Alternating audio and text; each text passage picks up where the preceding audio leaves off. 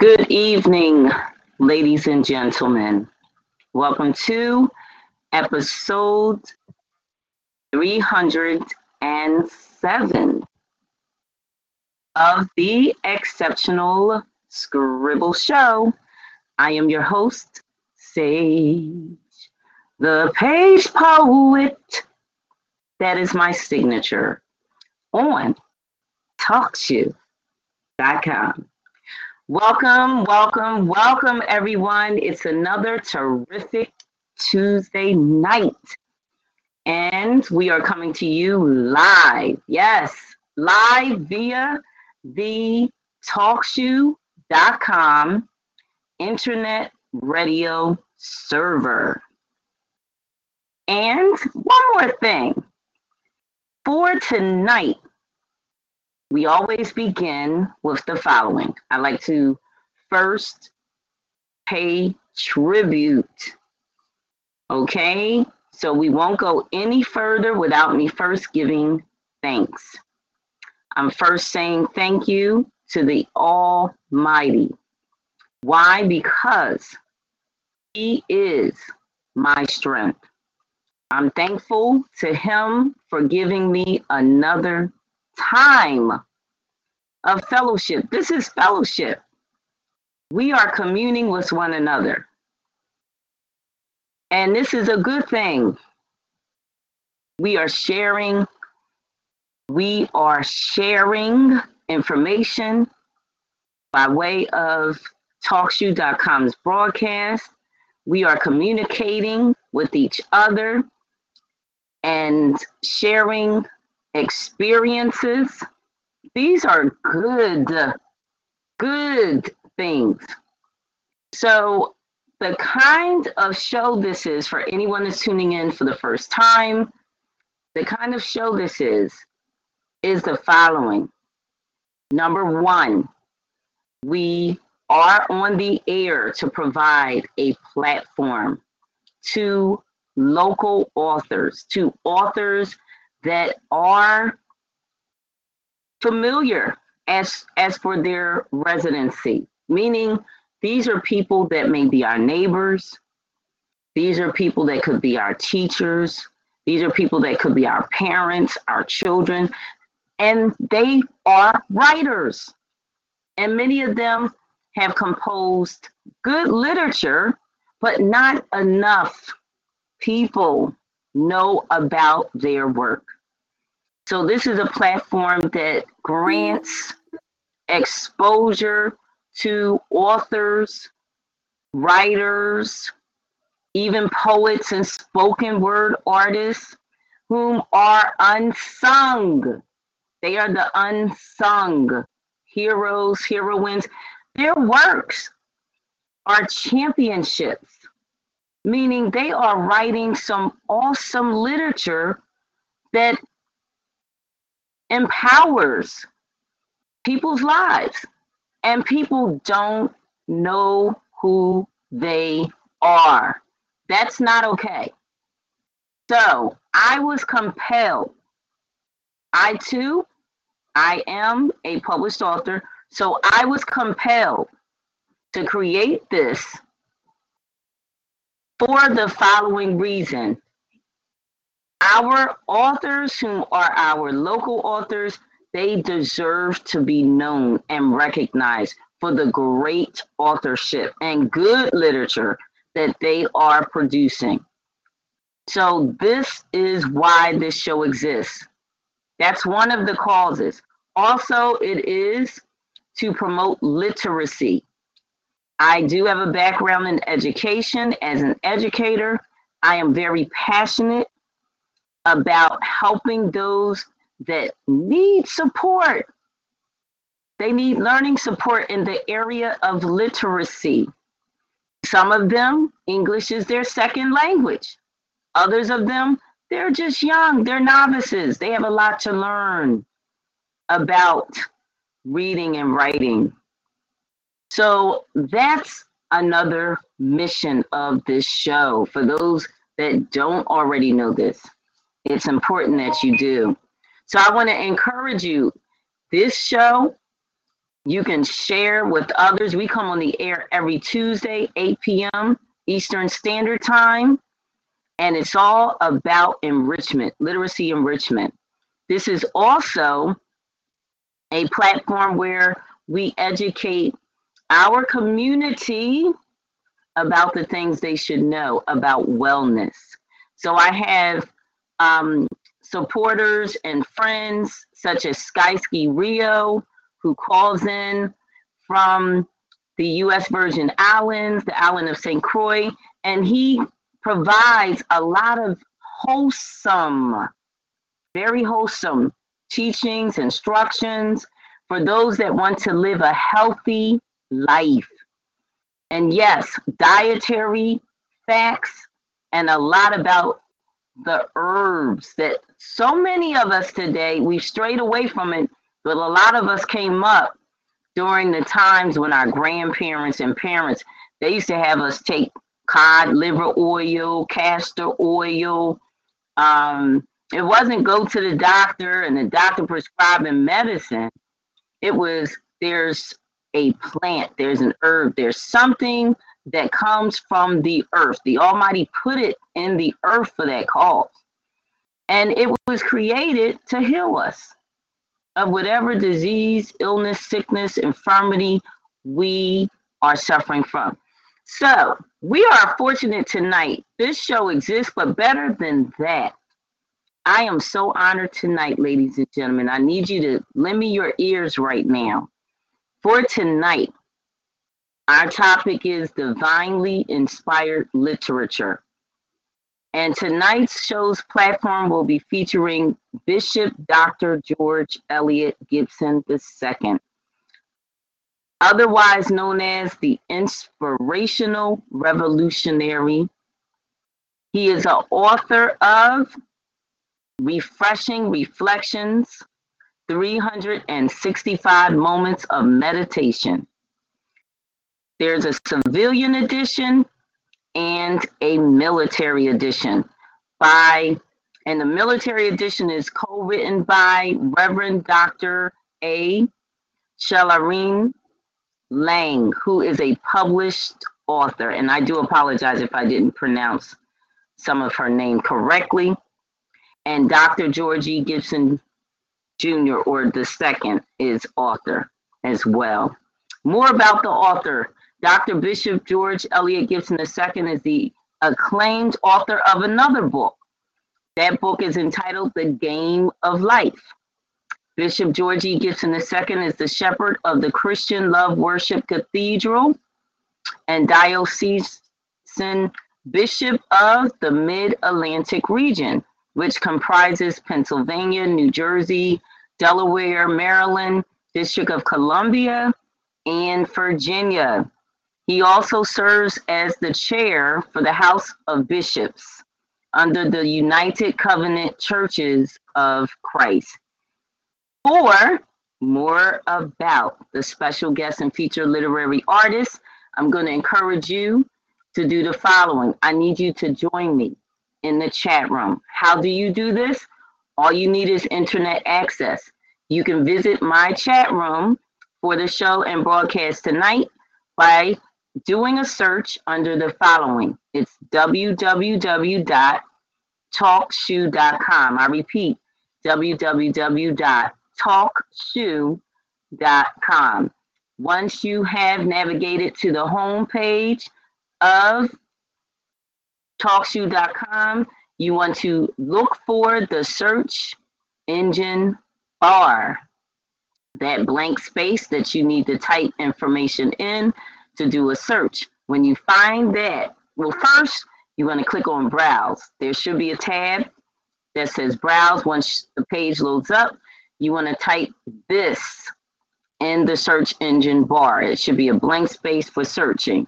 You're going to type in our show's I D number. It's a six digit number. That number is one three three one nine three. I repeat, one three three one nine three. After you type that in, you will navigate to our home page.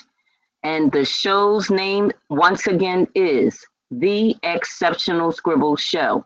you will see a series of links. So look for the link that reads episode three hundred seven. Okay, episode three hundred seven. And after which you will have arrived. You can simply just click on, it should be a red colored tab that reads Join the Studio. Click on that and you are connected and you are able to chat in the chat room. So I want to welcome everyone tonight.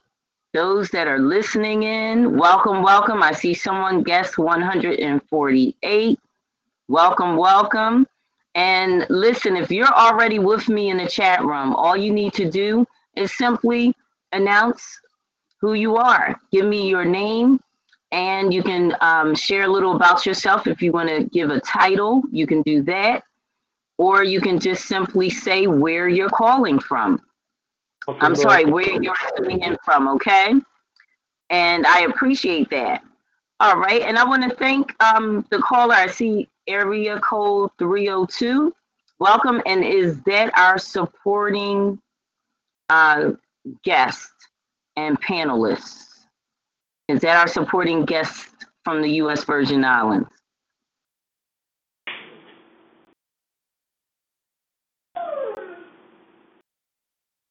If so, I'm just simply acknowledging I I see you, and, and if you don't mind, just give me just a few more minutes, like maybe two minutes, because I want to finish um, introducing our special guest, and then we're going to get started with the interview tonight.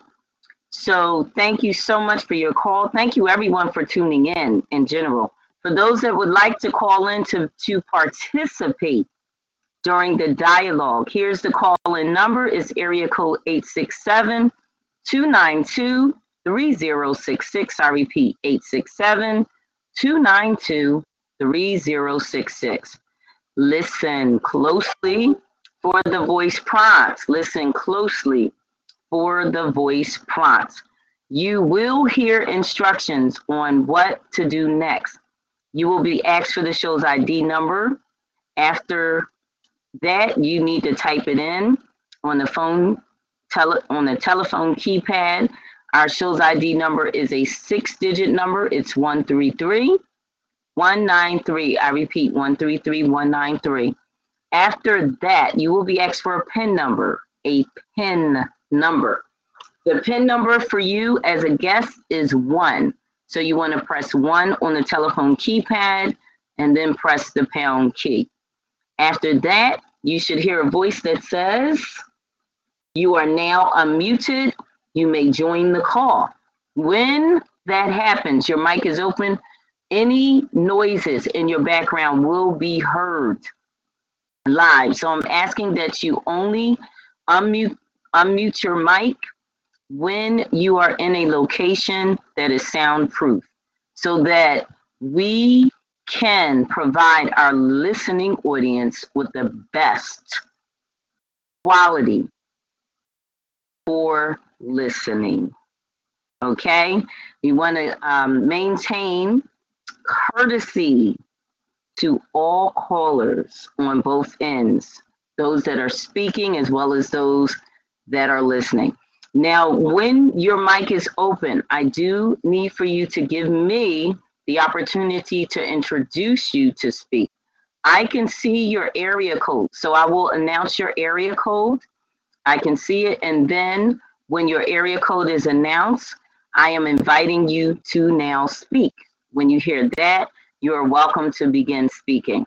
So at this time, I am rolling the red carpet and turning the spotlight onto our special guest, whom is a first-time guest on the panel of the Exceptional Scribble Show.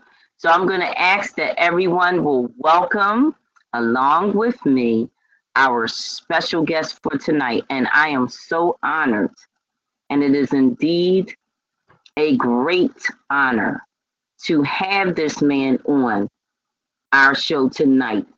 Welcome, welcome, welcome. I am issuing out a big welcome to Bishop George E. Gibson the Second.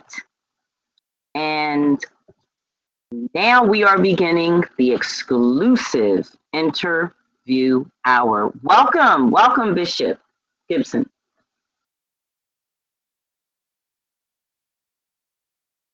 With you, Exceptional Scribbles. I'm excited about the opportunity. Thank you.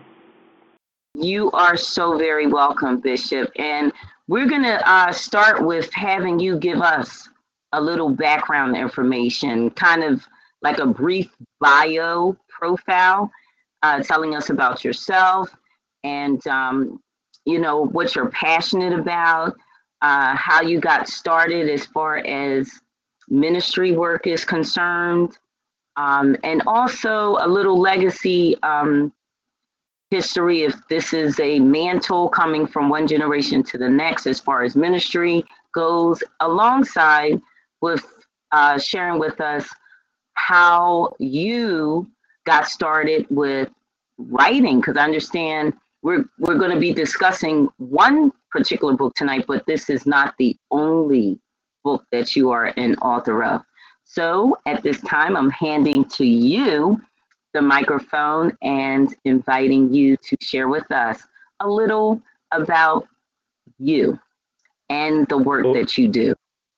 Well, thank you so much to your, to your great uh, and vast listening audience.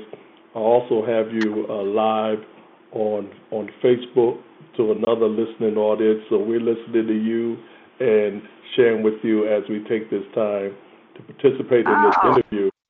And so wonderful. So you got a whole and a big shout out to everyone that you have live that's listening. A big shout out from the Exceptional Scribble Show host. Yes, thank you. Yeah, thank you so much.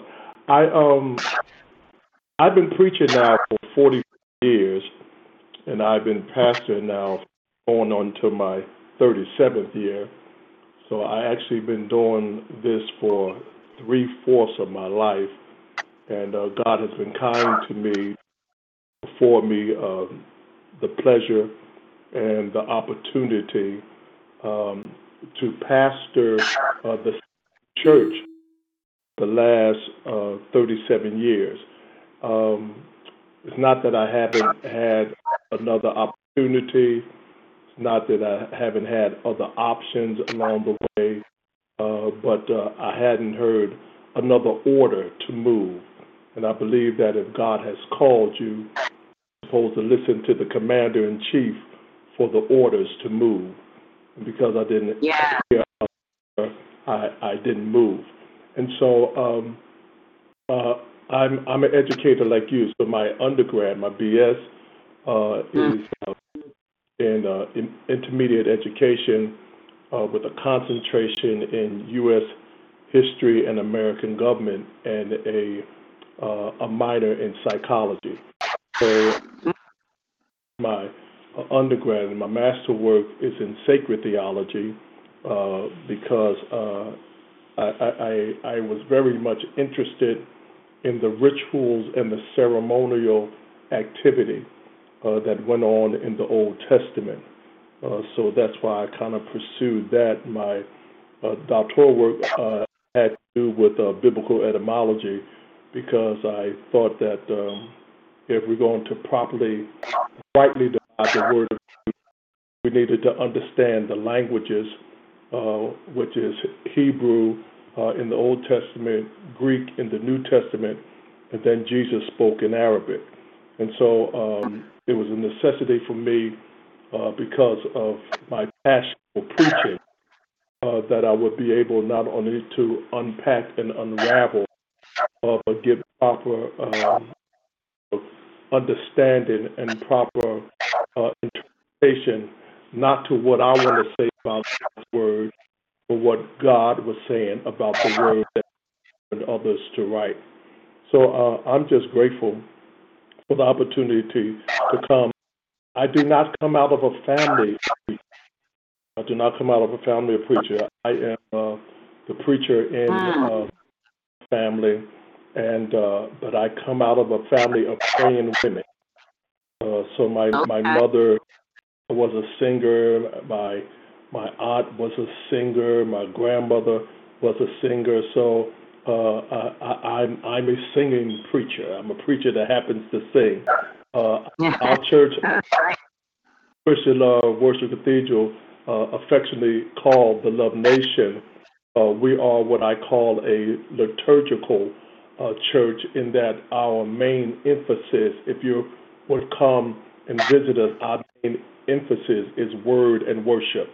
It is it is what uh-huh. we do. It is what God has given us to do well. So we do worship yeah. very well. We do word very intently. So um, uh, I've done a lot of things in life. Right now, I share as Um, the president of the New Castle County Delaware Fatherhood and Family Coalition. So um, that has me uh, involved in fatherhood. Because, uh, because in the Black uh, community, uh, one of the missing personnel is fathers. And so our uh, our young men and, and young boys are, are, are dying in the quagmire of community activity, gang activity, drug activity, and on and on, because of lack of instruction, direction, and protection, uh, and correction of a father. And so uh, I work with uh, male mentoring. Uh, I have a rites of passage program that I wrote up uh, uh, called uh, uh, uh, uh, Gentlemen to, from, from Boys to Men, Uh, in regards to uh, becoming a gentleman. I am clear that um, every girl will become uh, a woman, but you have to teach her how to be a lady. Every boy will become a man, but you yeah. have to teach him how to be a gentleman. And so um, I'm adamant about a gentleman. I come from a family of all women, so I have three older sisters. I'm the baby and the only boy. So it was important that I was always a gentleman. I still believe in helping with coats and opening doors and all those things. Yeah. I think those uh, chivalry for me is not, it is yet alive, and we can be the best men uh, that we can be. Uh, I, I, I share uh, in, uh, in, in, in teaching not only men to have proper relationship with their children, but also uh, teach in parenting structures. Uh, how, how do we make the um, uh, the the object of affection and not get caught up into uh, adult conflicts? Uh, how do we make sure that the child does not become a pawn in, in the movement of chess game between a man and a woman that are not together but have to co-parent together? So I, I talk about how uh, those things need to be worked out, how we can make sure that the object of affection is the child. And then I teach brothers how to uh, be able to navigate themselves uh, through, uh, through, through, through, through, through the court system, and when it comes to uh, child care and and being part of um, a system that That, that makes men not only pay, but become penalized when they're not in the right places, the right spaces. So all of those things I to make sure that I, I I stay involved. So that's my thing. I, you know, I was, I was an ex-basketball player, so I had good men in my life. And so one of the things that we're lack, lacking now is uh, good mentorship and good models of, of, of. And so the church has been kind of my life and living. Uh, I am appreciative to what has been deposited into me, and so I richly pursue uh, doing the things that uh, I do uh, as a medium of giving back and reaching back and helping somebody else get ahead. Uh, as far as um, yeah, none of the people in my family have ever written books, and so for me, um, I started getting uh, older in life in regards to ministry. Uh, I thought that it was important that I put something, uh, uh, ink to paper, so that I could leave a, a, a pattern, uh, I could leave some principles. Um, there, there are some failures and flaws fractures that I have had along this journey of forty-four years, preaching and thirty-seven years pastoring. And so my sons is in ministry. I don't want them to have to go through what I went through. They ought to see the mistakes that I made, be able to navigate around that and do that so they could be more successful and more prominent in their position and posture as pastors and preachers. So that's where I am. Uh, the, the United Covenant Churches of Christ is just a body of people, and I celebrate uh, my uh, presiding prelate, Bishop Eric, from uh, uh, Brooklyn, New York, and uh, from the Bronx, New York, and there's a lot of guys up there connected, but uh, I serve uh, as, as a general board member. There's five of us on the general board. Just lost one of our uh, board members, and uh, I uh, serve as the House of Bishop uh, uh, Chair and also as the Diocesan of the Mid-Atlantic Region. So I'm just grateful for the opportunity to be with you, and whatever else you need to ask and whatever we will need to talk about about the book, you fire away. All right, all right. Well, I have to take some time and just give you an applause for that fine intro about your life and what it is that you're passionate about and what it is that you currently are doing as for the many community-based projects. I want to commend you highly on those things, because truly our community uh, is in dire need of support from within, um, yes. meaning community helpers of the community doing their part. And I can see that you are definitely doing your part and some. And I want to um, just say, we appreciate you just being a member of the community.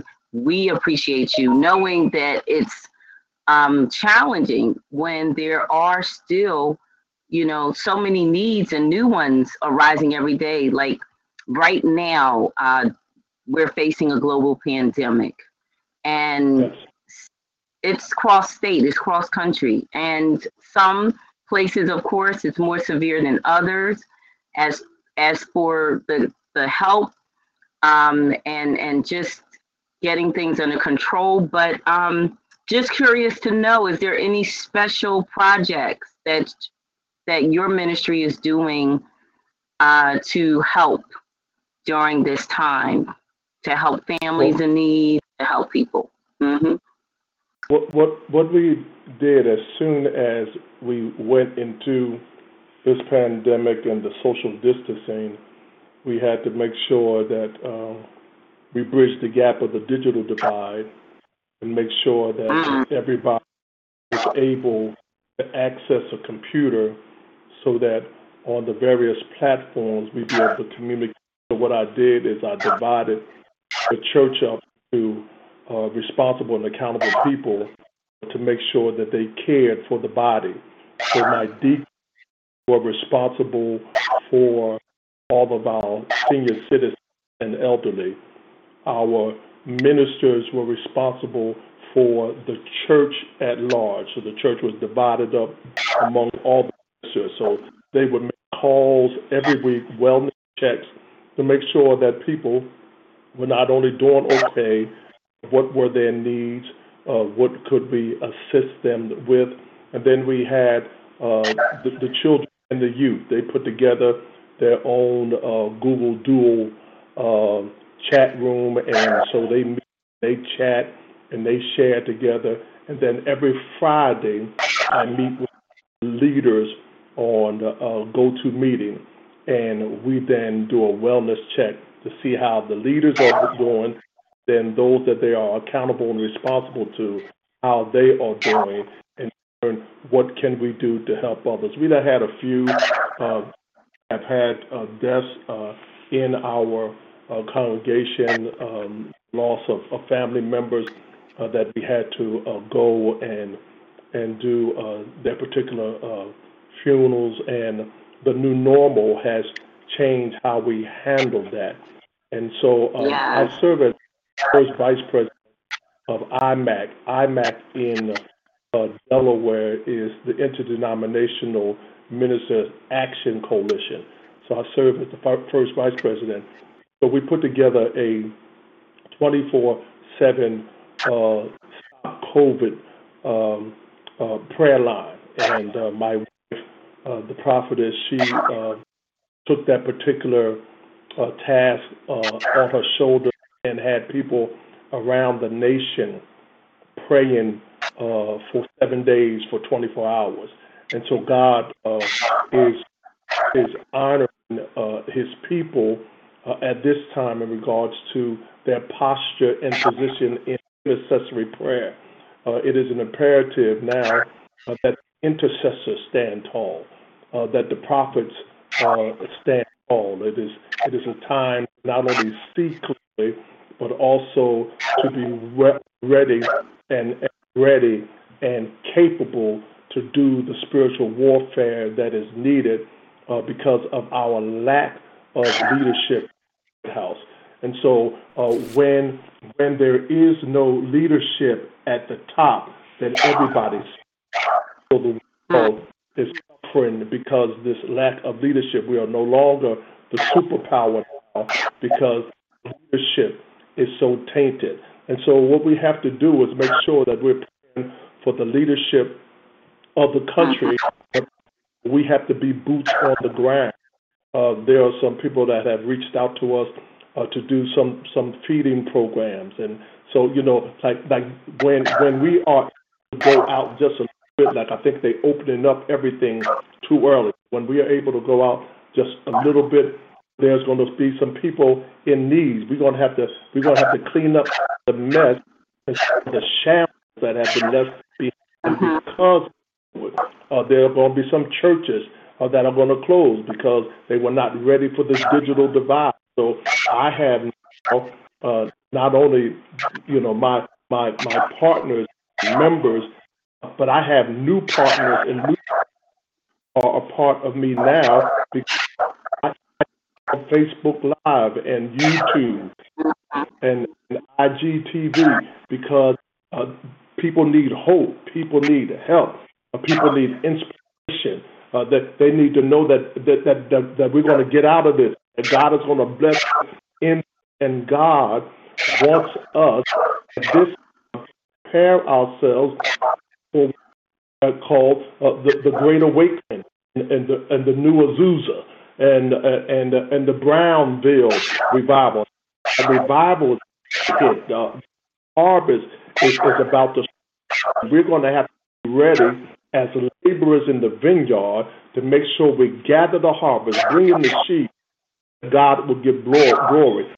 This time of quarantine, we have to become mentally strong, spiritually sharp. You know, emotionally intact. All of these things are.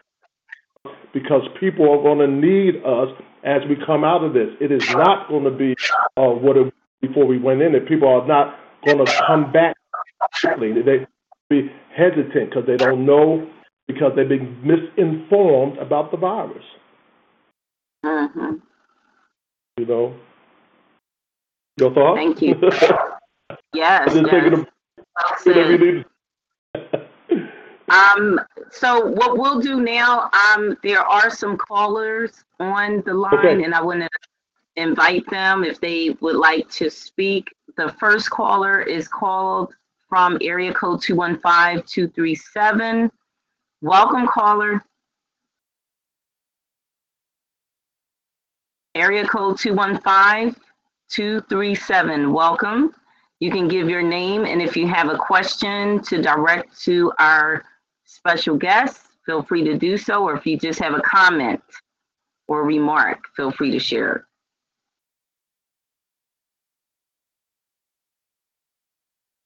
Okay, I guess they're not ready to speak yet. When you're ready, just simply um, announce your name and that you would like to speak, and you can uh, address us as to whom you're directing your communication with. Next, I see a caller, area code eight five six, eight seven eight. Area code eight five six, eight seven eight. Welcome, your mic is open. Welcome, caller.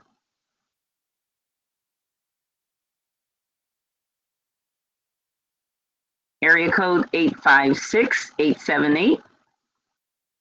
Okay, I'm not sure if they're having uh, some difficulty with their audio or not, but um, anyone who's on the call, if you would like to speak, I just simply need you to announce your name and where you're calling from. And as a courtesy to our listening audience, one speaks one at a time. Thank you. Okay, all right. So what I'll do is I'm going to continue on with a few okay. questions. Um, yeah. The first one is in reference to your literary work, which is entitled the Refreshing Reflections. Yes, Reflections, three hundred sixty-five Moments of Meditation. Now, yes, I noticed you have both a civilian edition and a military edition. Could you explain to us the reason for doing that? Yes, and so um, when I um, was challenged by A'Shellarien, uh, is somebody coughing uh, in the back? I hear some noise in the back that you told me I shouldn't be hearing, and I should be, be paying attention to. Not like somebody's coughing or, or, or I hear some constant noise coming through. But um, A'Shellarien, Doctor Lang is the first Black female captain in the Army, female captain in the Army. And so uh, last September, we were being deployed, uh, going to um, Uh, Iraq, Iran, Jordan, all areas uh, in the Middle East. They are there now.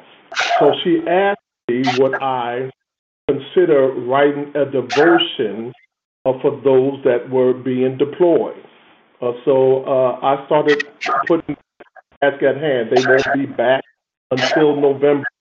So she wanted a, a year of information. So that's how we came out every edition, because uh, we wanted to uh, share, as she was the first Black captain chaplain, she was sharing also with some of her friends who I didn't know that all of the in all military branches actually meet at various times to talk about how they can help one another. And so uh, I, in turn, to her, if we're doing the military edition, uh, uh, we need to do a civilian edition too, because as we were coming into twenty twenty, uh, I was saying that the people are going to need a discipline uh, because uh, twenty twenty is going to demand a kind of focus. Uh, they're going to need uh, some direction, and I could put a tool in their hand so that they, in turn, Uh, can have a devotional that they uh, uh, not only read, but also pray, meditate, and journal their journey. So I wanted a nation of people to journal their journey with me for twenty twenty. And so uh, that's why we came up with the military edition and uh, also uh, the civilian edition. Now, the military edition, uh, it has uh, four hundred seventy-five pages to it, and the, the civilian edition has four hundred forty-eight pages to it. So, so both of them are, are, are very uh, thick, thick books. And what I'm just trying to do is, is, is give a word of inspiration, uh, uh, a word of information, uh, a, a word that will edify and build up uh, the people of God and whoever read this. I, I, one of my goals is to get uh, the uh, the the uh, military edition into every soldier's hand. That's one of my goals. So so we're trying to to, to move it in, in those directions. That's that's the reason for the civilian version and the um, uh, military version. Okay, thank you. You've answered that question well. And Um, I don't know if I asked or not, but do you have any experience as for being a military being enrolled in the U S military? No, ma'am, I'm, I, I'm not a military guy. My father was in the Navy, but but I, I made sure, for me, everything was about education, and I was an ex-ball player, so I got I got drafted by the Sixers in nineteen seventy-seven. So I was an ex-basketball player, and so basketball through my, my parents would not have been able to put me through school, so my basketball prowess uh, gave me two hundred fifty scholarships when I left at high school in Philadelphia. I wound up going to Winston-Salem State University in Winston-Salem, North Carolina. So uh, basketball has been a life. Awesome, awesome. So that's wonderful news, I'm sure, for all our youth out there that are tuned in, that are listening, that are on that same path. Um, yeah. As for their dreams, that yes, it can definitely open those doors and avenues for you in terms of continuing your education and scholarships and um, a lot of other app- opportunities. As you mentioned, you traveled, you were in, did you say um, Norfolk? No, I was in North Winston-Salem, in Winston-Salem, oh. North Carolina. Okay, got it, got it. Yes. So, um, one more thing about your book. I'm sure oh. a lot of people um, are online and they are uh, downloading the ebooks. Um, so, electronic books now are are more popular than the paperbacks. Um. and uh, hardbacks. And we also have the Audible books as well that people uh, tend to um, enjoy listening and hearing their books being read to them. So is your book, or are your books available in ebook format too? Uh, and are they, they are, mm-hmm. Yeah, there'll be a proper ebook format. They're not available right now in ebook format or the Audible. And somebody, as a matter of fact, a gentleman just asked me about coming to a studio to put my book on audio. And uh, right now you could get it from Amazon, either any of my platforms. Uh, you can contact me and uh, just I, I, I'll just do the necessary uh, exchange with you, and then I'll autograph the book and I'll mail it to you. So uh, that's what most of the people uh, have been doing, and uh, that that's been working really, really well. But I'm working on the other uh, platforms as as we're speaking. Wonderful, and um, one of the reasons for this show even existing, we grant our literary artists the opportunity to promote their, of course, their uh, literary works, but also any platforms that you have. So at this time, I'm going to ask that you will uh, share with our listening audience all about your platforms, how they can um, connect with you via other uh, social media platforms, and you can share what those social media platforms are at this time. Okay, thank you so much.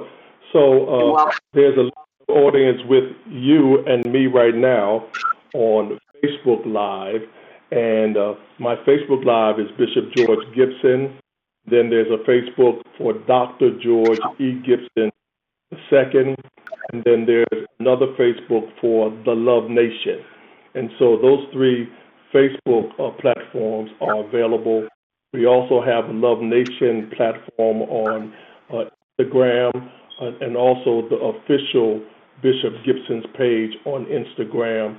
Uh, and so I have a, a wonderful gentleman by the name of David who who moves all of my information and the church information uh, through the various platforms on um, on um, the social media. We also have a Bishop George E. Gibson the second YouTube page.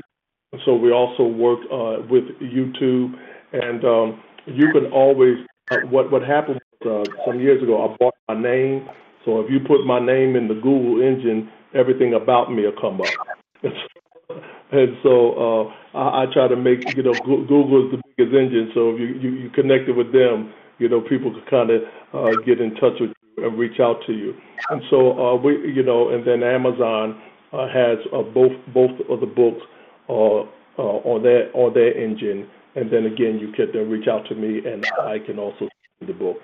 So that's kind of where we are right now. Okay, thank you, thank you. As a courtesy to our listening audience, okay, listening audience, I want to uh, address those of you who are in the call queue right now. I'm sure that uh, some of you may want to speak directly with uh, Doctor and Bishop George E. Gibson the second. So I'm going to announce you according to the area code and then the next three digits, which I see that are showing up Uh, in the call queue right now. So when I announce you by that notification, all I'm asking is that you will respond, give your name, tell us where you're calling from, and if you have a question or if you have a comment or remark, if you would share it at that time. So I'm seeing area code three oh two, three two eight. Area code three oh two, three two eight. Welcome.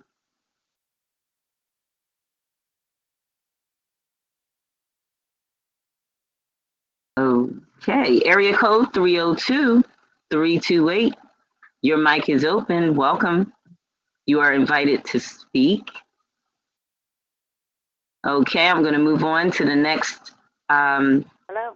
I, hello, welcome. Hello? Area code, yes, I can hear you. You need to speak up a little louder. You are welcome to speak. And please give your name and where you're calling from. Thank you. Okay, my name is uh, Jackie Moultrie, and and I am calling. Okay, my name is Jackie Moultrie. Yes, we can hear you. And, Continue. Okay, and I um I am truly enjoying the book Refreshing Reflections, and I love.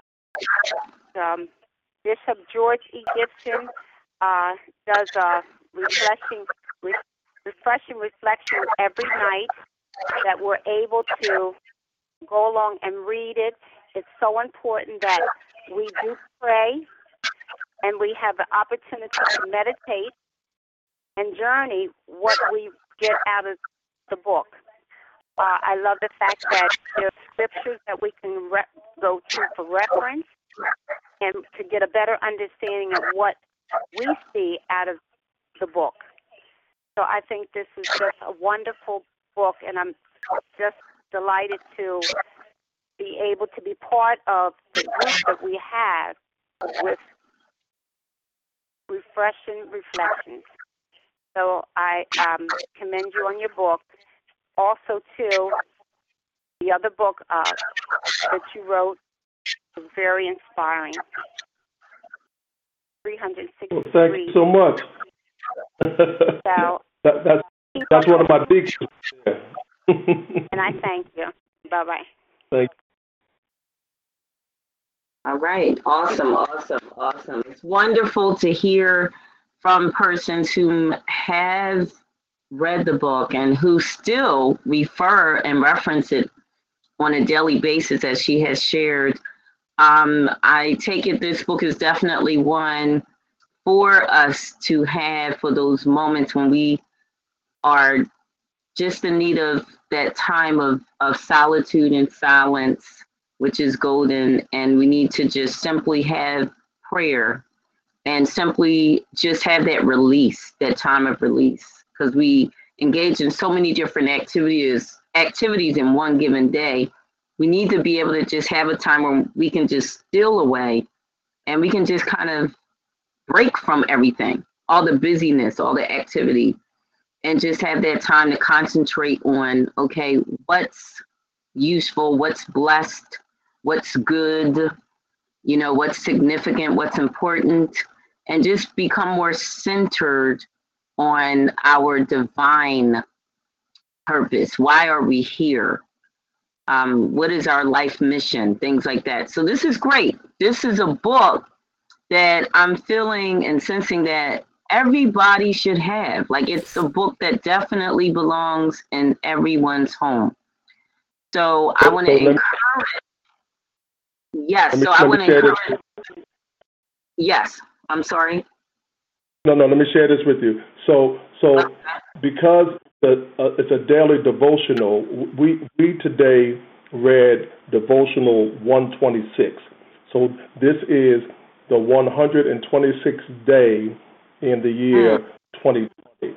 And so what we do is that I have a platform on Facebook Live every day at six p.m. From six p.m. to six thirty, I do a Refreshing Reflections group that meets, and I call it my family devotion. We have a family devotion hour, six o'clock Monday through Friday.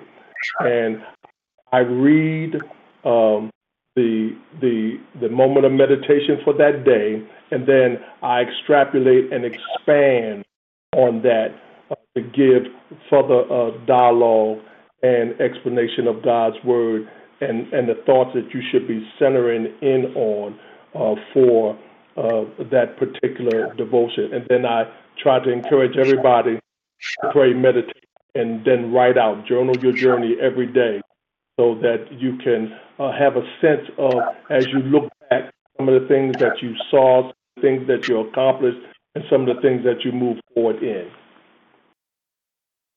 Wonderful, wonderful. This is really good instruction as well. I, I can see where the, the educator in you is very much in the forefront as well with this work.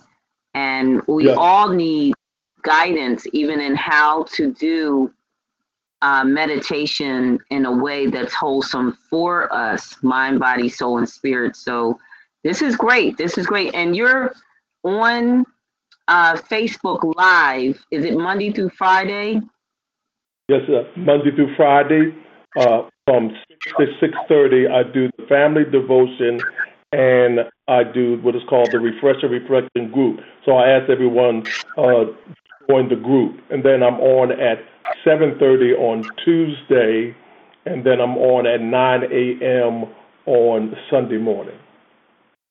Oh, okay. Awesome. This is great. This is great. I'm definitely, definitely glad that I have you on tonight. And even just to share that with our listening audience, because I know right now a lot of people, because of the, the um, social distancing mandate, a lot of people are not able to gather and fellowship at their yeah. local church or synagogue, mosques, and so forth.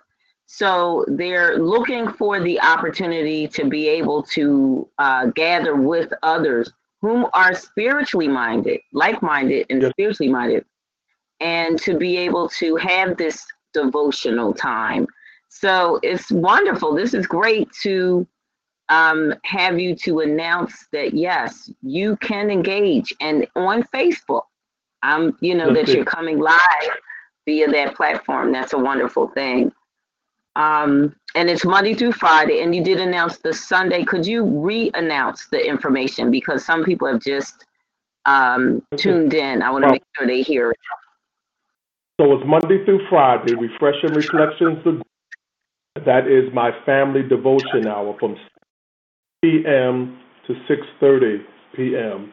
Then on Tuesday at seven thirty is my word explosion on my Bible study from seven thirty to eight thirty on Tuesday. And then on Sunday morning is our worship experience from nine to ten on Sunday morning. So those are those are the platforms that you can, you can get us. My wife uh, has United, uh, in, uh, United in Prayer, United in Prayer, which is a global uh, prayer piece that she has. And it Uh, at six a.m. for a half hour, and then nine p.m. for a half hour. And this is uh, Monday through Friday. It is United in Prayer. So she has speakers from around the globe who give a uh, short uh, devotional, and they pray. So they have particular uh, topics that they zero in on every week. And so uh, we have a deeper life. Uh, that is held by my wife on six thirty on Thursday, six thirty on Thursday. So there's a lot that we have going on. We are we are, we are a church of prayer and a church of word. So uh, it's a lot that we have going on. I, people just need to be empowered uh, they, they need to be encouraged, and uh, they need to be properly informed.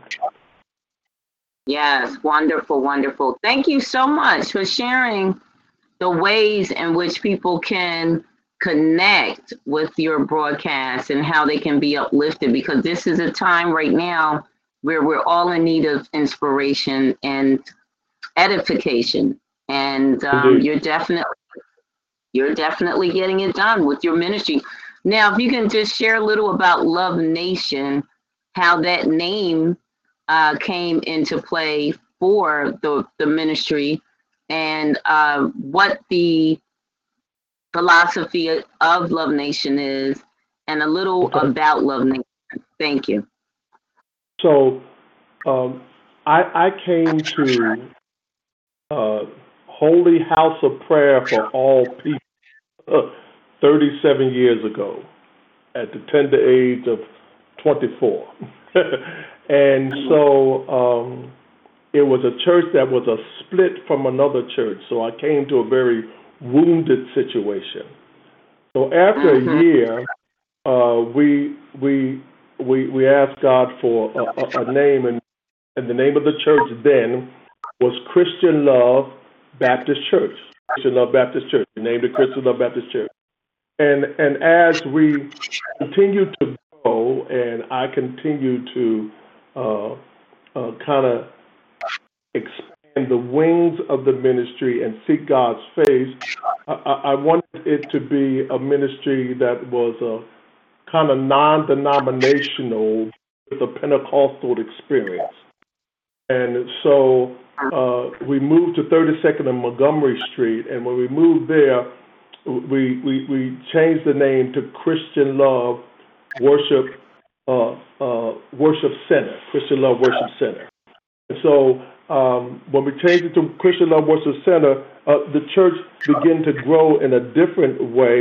And then um, before people were all into praise and worship, I, I was doing it like thirty years ago. You know, so, so that that was kind of my, my, my motif. I had some of the greatest uh, musicians and uh, some of the greatest singers that God uh, has ever put on on the earth. And then um, when we moved to Ninth and Lehigh, Uh, I became a bishop, uh, I think, about twelve years ago, and, and when we moved to Ninth and Lehigh, um, one of my friends came in, the bishops came in to charge and challenge my people, and he said, well, man, uh, the, the, the bishop, you know, in Rome uh, sits on a cathedras, and so bishop needs to have a cathedral, so you're going to have to take the center off your church and call it Christian Love Worship Cathedral. So then it became Christian Love Worship Cathedral. And then uh, what has happened over the years is that I would preach two or three times during the year our name, Christian Love, that we had to embody the agape, had to digest agape, that if love was our name, we had to be our name. So even to this day, if you come to our church, everyone talks about love. Everyone talks about uh, the hospitality. So we, we are hospitality, I call it hospitality overload. We are very hospitable, very loving. That's what I teach. I am a very friendly people person. I am a very touchable pastor. And so uh, I don't believe in superstars. I believe that pastors ought to smell like sheep. If you're a shepherd, you ought to smell like sheep. You ought, you ought to have been around the sheep. So that's kind of my my, my whole premise, that uh, we embody our name. And so then we just became, everybody just, you know, we just started, I, I don't know, I just called it Love Nation one day, and kind of caught on fire. And so everybody uh, uh, uh, started calling us the Love Nation, and that's what we go as. We go as uh, the Love Nation. And uh, I just have a great, loving uh, group of people, and, and, and God is going to do something really, really special with us when we come out of this uh, pandemic, because uh, uh, we, we, we, we've been in we've been in the, the secret closet and, and asking God for directions and, and innovation and creativity to do the things that are needed to be done uh, in uh, uh, this coming uh, season. Wonderful, wonderful, wonderful. Great. Thank you. Thanks so much for sharing.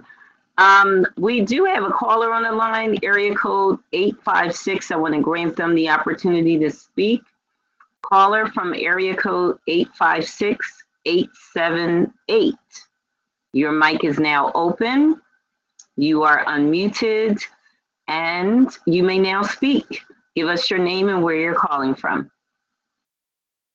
Yes, my name is Eldry, and I'm calling from Salem, New Jersey. Uh, Eldry. Welcome.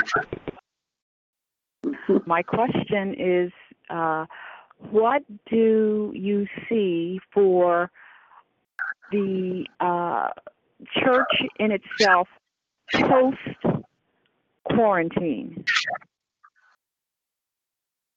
That's a good question, Eldry. I think that I think that the church, um, the, the the the building brick and mortar, uh, might become more more more of a studio than we get back to what we saw as church. Or um, I, I think that people are going to be a little hesitant uh, to come back. There there is going to be A, a outburst in the very beginning when we release the comeback. Everybody's going to come. If they're going to stick and stay, that's yet to be seen. I think that revival is going to break out, and a great awakening is going to happen. That's going to change kind of paradigm, not only of how we do church, but how we minister to the community. What I really think is going to happen is that the least of these are going to have to be taken care of at another level because we have neglected that uh, for so long. And so I think that every church is going to be feeding, every church is going to be clothing, uh, every church is going to be lending assistance and aid. I think that C- those that have right paperwork and C D Cs are going to be able to get whatever they need to take care of their communities. I think that we, I think that we return it back to a community. Amen. Thank you. Thank you. Thank you for the question, Eldry. Thank you, Eldry, for calling in. And you said Salem, New Jersey, correct? Yes, I did. Wonderful. Well, I'm issuing a big shout out to Salem, New Jersey on your behalf. Thank you for calling in. Thank you. I'm uh, welcoming the co-host of the Exceptional Scribble Show. Her title is Warrioress Queen, Zipporah Thelmon, and after the exclusive interview hour tonight, she will be facilitating as lead facilitator of what is known to be called the Free Publishing Tips Hour. And during that time, we have callers to call in with questions about publishing. So before that happened, I'm going to have for Bishop Gibson to give us his final thoughts, anything that he has. If there's any special announcements to make, he can give those to. And also if he can provide our listeners with how they can correspond with him post tonight. Thank you. Well, thank you so much for, for having me and giving me this opportunity to to share with you. Um, Eldry is one of uh, the mothers of, of, of my church. A great, great uh, teacher. Um, mm. My church is composed of Philly, Jersey, and Delaware. So my, my church is actually tri-state. And so, tri-state. Yeah. So yeah. So so so God has blessed us. Uh, probably fifty-five percent of the people, maybe yeah, fifty-five percent of the people come from Philly. And then uh, maybe thirty-five, forty percent Delaware and twenty from Jersey. So uh, we have a, a, a nice collective kind of melting pot. Um, I want to just encourage people um, in this season um, uh, to, to keep your head up and uh, keep your keep your ear uh, to the mouth of God. Uh, if if you would take the time Uh, to do introspection. This is not the time to look at anyone else. but this is not the time to try to emulate and get something from someone else. This is the time for you to get it for yourself. And you ought to make sure uh, that you find yourself in the secret closet and make sure that you're checking in with God. See, what has happened is that church uh, became a drug uh, to our community. And what has happened is that sometimes uh, we were so inundated with being at church, doing church, that we've got to do God. And so, and so, what I was telling uh, some people the other day, that when you when you when you get ready to uh, paint a car, you you have you, you have you have to sand it down to the raw metal, so so that mm. so that the so that the paint can take. So that the paint could take without bubbles and without lines, without smears. So you got to sand it down to the raw metal. And so what, what the quarantine and what COVID nineteen has done to us is he has sanded us down as individuals to the raw metal, because God wants to see, can you take on the smearing of the anointing? Can you take on, can, can, can, can I get that to you and smear you within and smear you without, so that in turn I can get from you what I call authentic. I can get from you uh, what is called the unadulterated. I can get from you what is called an, an anointing that, that will not be yielded. So I think that what has happened is that we're just down to the to the raw metal. So so now when you check on for worship or check on Facebook or Instagram or anywhere, there's no praise and worship team. There's no dancers. There, there, there, there, there's no accoutrements. To, there's no hype man. Nobody to build you up. Nobody to hype you up. Nobody to work on your emotions. All you have now is, are you hungering and are you thirsting for the word of God? Are you hungering? Are you thirsting for his righteousness? Are you chasing after God? Are you trying to get a position? Are you trying to get a spot? Are you trying to get to a microphone? There's no microphone for you to get to right now. There's no spot for you to get to. You're not usurping nobody's authority. All it is right now is, is word without chaser. and, and and will that suffice for you? Do you need something else? Can, can you take the word without chaser? W- will you find your, your inner man being built up by unadulterated word and wisdom and anointing, and will you be able to handle that? Because if you can handle that, when we come out of this, you're going to be used mightily of God, because he knows now to trust you, because you're not just chasing a position and a title, but you're chasing after him. It's in the raw. That's it, Brian. Raw. So uh, I, I invite you to come see me on Facebook, come see me on Instagram. Look here, Love Nation, The Love Nation, Doctor George Gibson, Bishop George Gibson, all of the platforms. Please, uh, I, I have a word, because the Lord has in my mouth, has given me what is needed to be say, said in this time and in this season. I am so grateful uh, for you, uh, Paige, today, for allowing me to be a part of personal Uh, Scribble. I have enjoyed my time with you. Uh, the Facebook people are just responding, responding, responding. They're still with us, and they are thanking you, too, for allowing me to be here uh, on this platform. I hope that I could come back again, uh, because of The Game of Life, ninety by forty-five, even though it's my first book, it is still a relevant book, because it's not about basketball. ninety by forty-five mentions of a basketball court, but I but I talk about every life as a ninety by forty-five. You have to live in the confines of the boundaries that have been allotted. So one of the problems that we have as people is we don't know how to put boundaries in our lives. So we let too many people trespass. We let too many people violate our private spaces. So you have to put demarcations in the sand. So uh, ninety by forty-five is just uh, new way uh, of living life in uh, a lot of spaces. And so uh, I invite you to, to share with me any time. I'm just grateful for the privilege with you tonight. Thank you so very much. Thank you. Humble thanks, humble thanks. and all the best um, as you continue on with your ministry work, as well as um, writing some more good lit yes, literature. I have, or you're have tired. Two I have two in the oh, oven wow. now. Yes. Two in the oven. Sounds sounds good, and it's smelling good.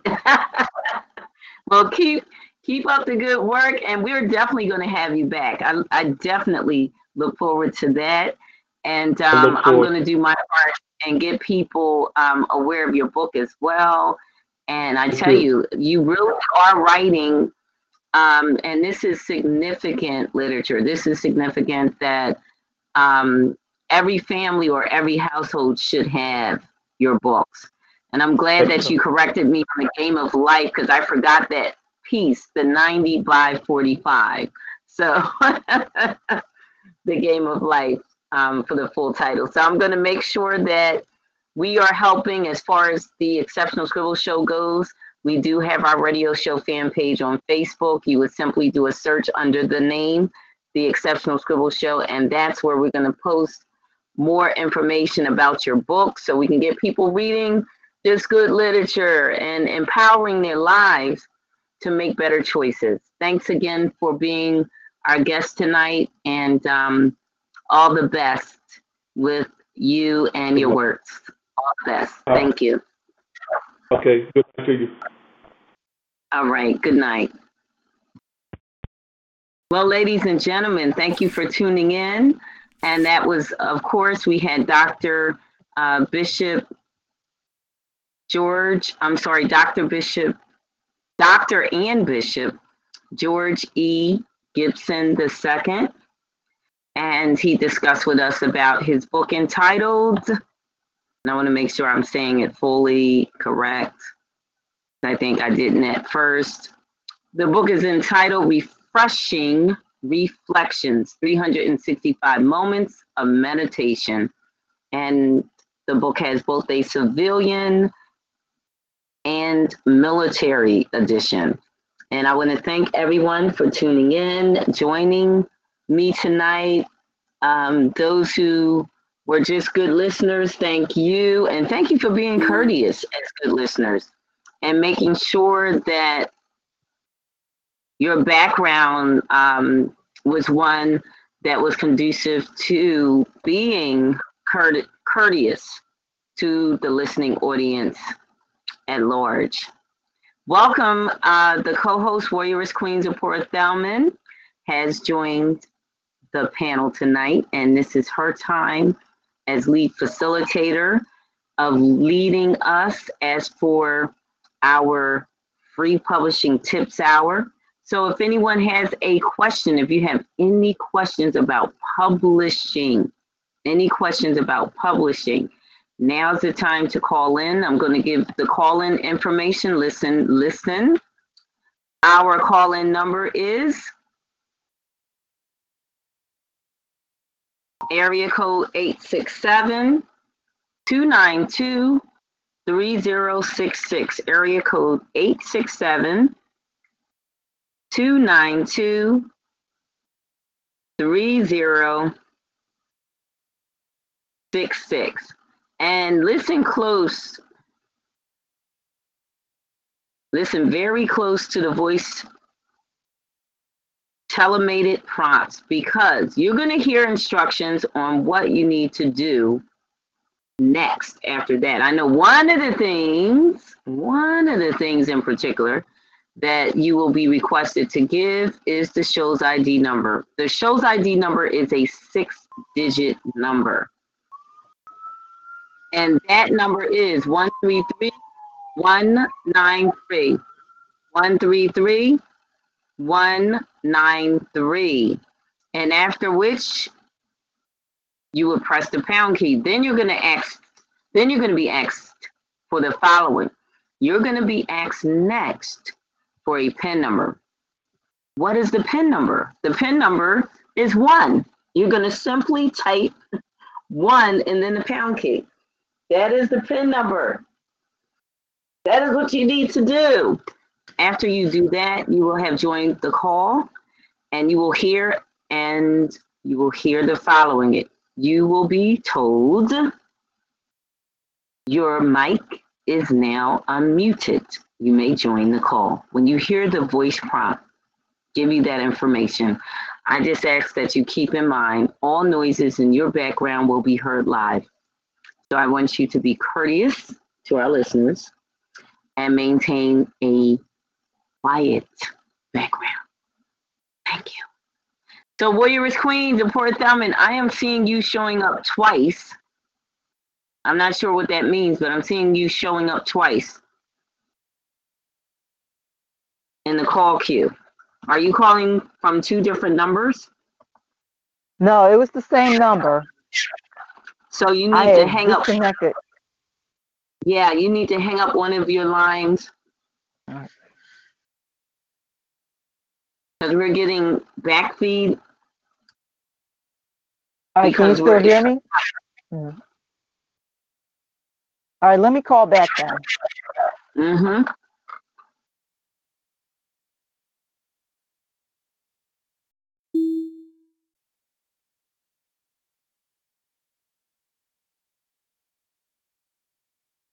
Welcome. We have a caller on the line. Area code three three two, four five six. Welcome.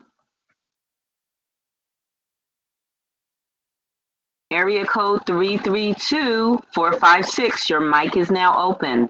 Welcome.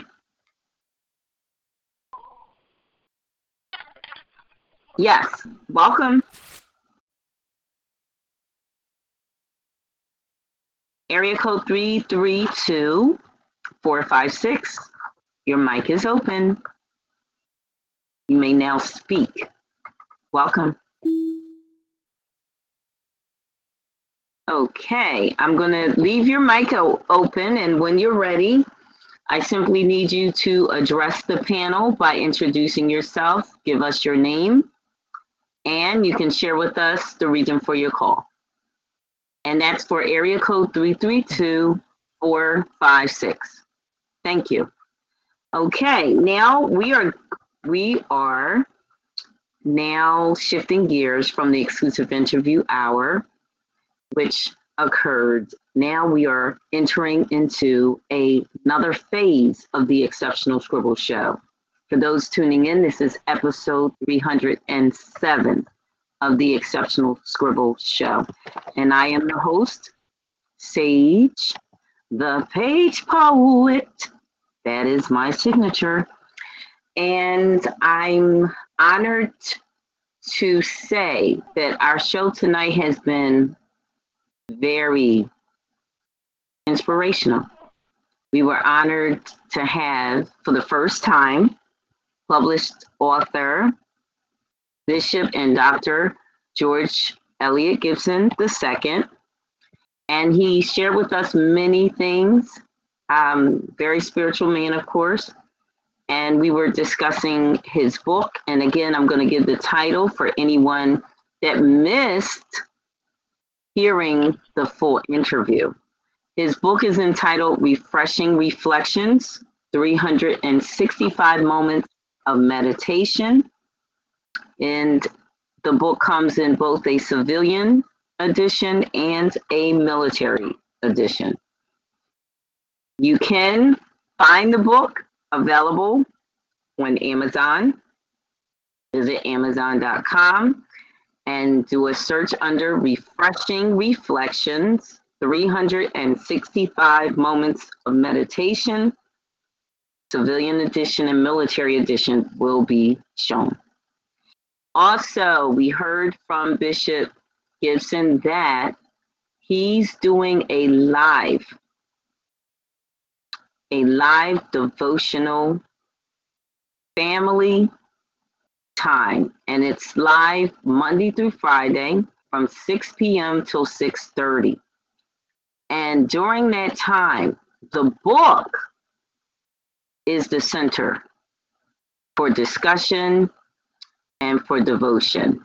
So all of what the book entails, the actual practicing of what the book teaches and guides you into doing is discussed during that time. And this is done live via Facebook. This is done live via Facebook, Monday through Friday from six p m till six thirty p m And I believe he also mentioned that on Tuesday, I think it's seven thirty p m till nine. So that's the one change with the time. But it's all instruction on how to lead a better life in a holistic way. Remember, mind, body, soul, and spirit, meaning holistic. So I would encourage everyone to tune in. Again, that's Monday through Fridays, live via Facebook, live via Facebook. Bishop George Elliott Gibson the second will be on, and you can join. This is a time of devotion.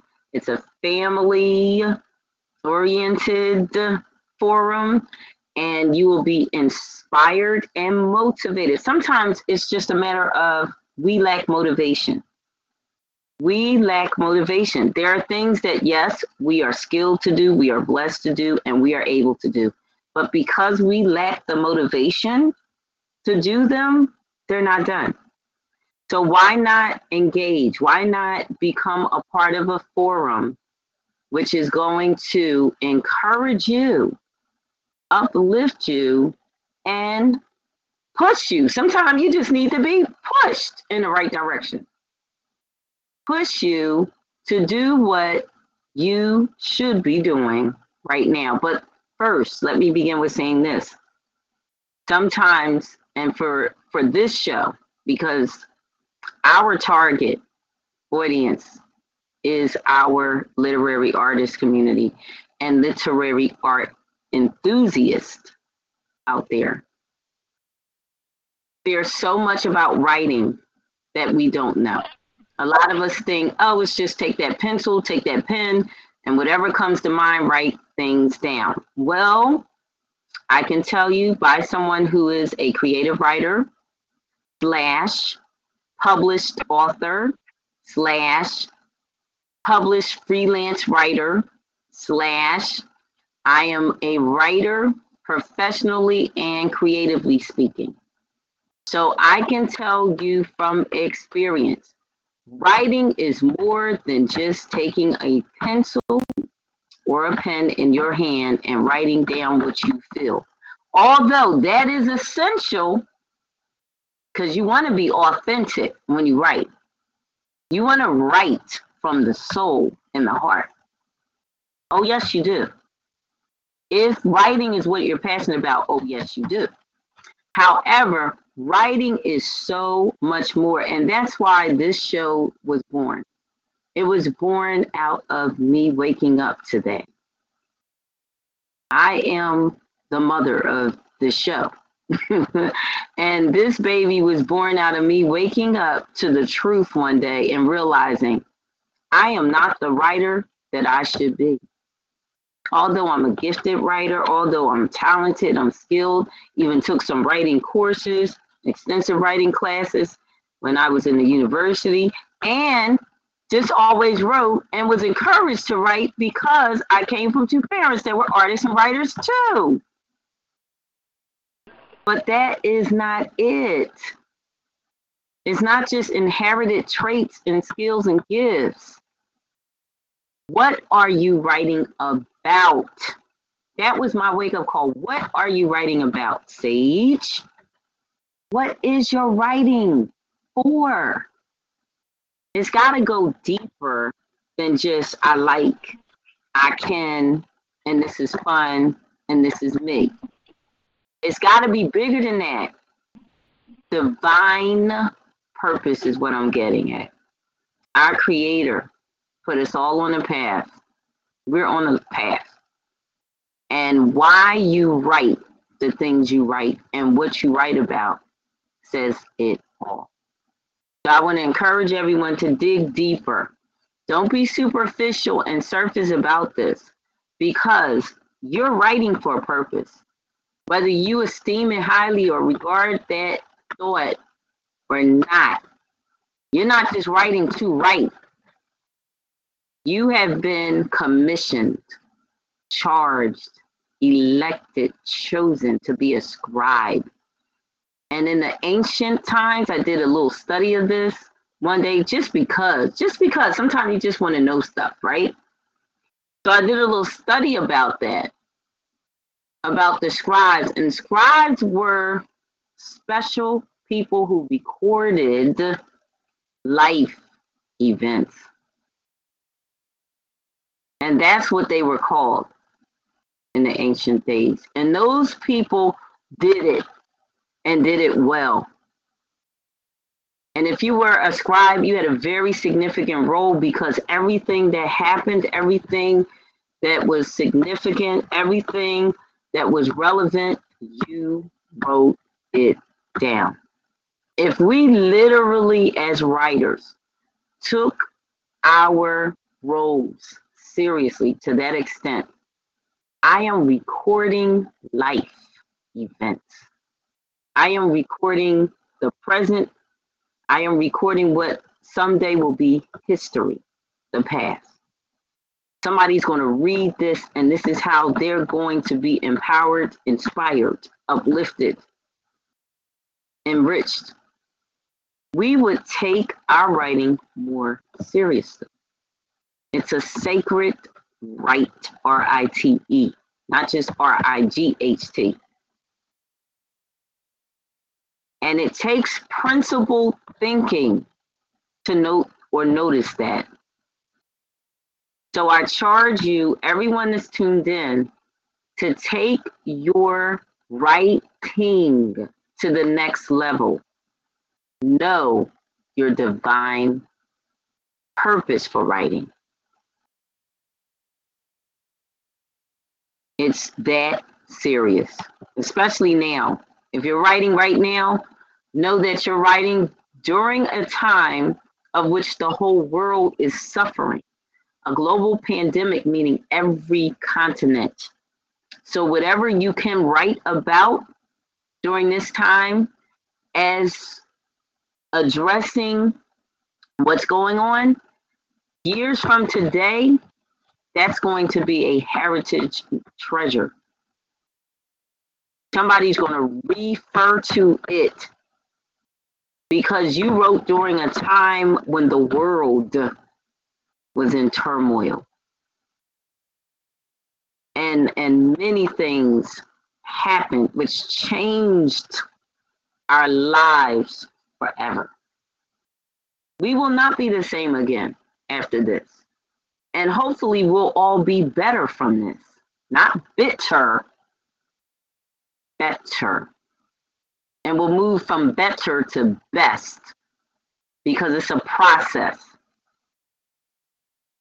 So at this time, I'm handing the mic to the lead facilitator for our free publishing tips hour, Warrioress Queen, Zipporah Thelmon.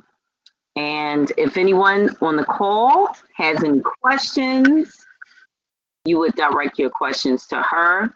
Also, I'm going to give the number one more time. If anyone would like to participate in the call, if you have any questions or if you have comments and remarks, our number is eight six seven, two nine two, three zero six six. I repeat, eight six seven, two nine two, three zero six six. And our show's I D number is one three three, one nine three. I repeat, it's a six-digit number, one three three, one nine three. And when asked for the PIN number, you simply press one and then the pound key. Warrioress Queen, the mic is in your hands. Wado Sage, Asda Inui Nigadan. Good evening, everybody. I am Warrioress Queen Zipporah Thelmon, co-hostess for the Exceptional Scribble Show.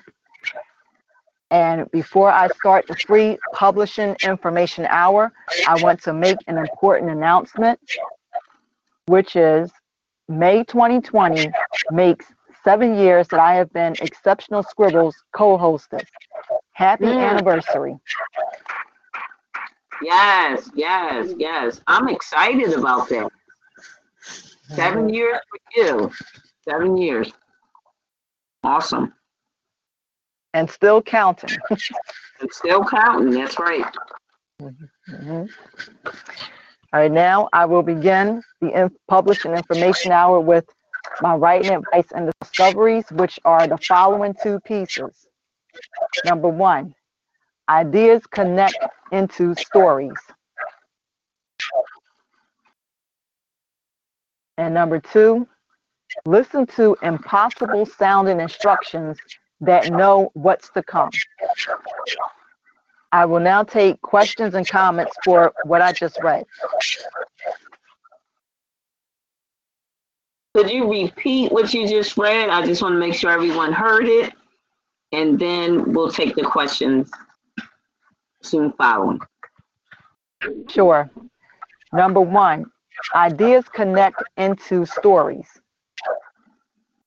And number two, listen to impossible sounding instructions that know what's to come.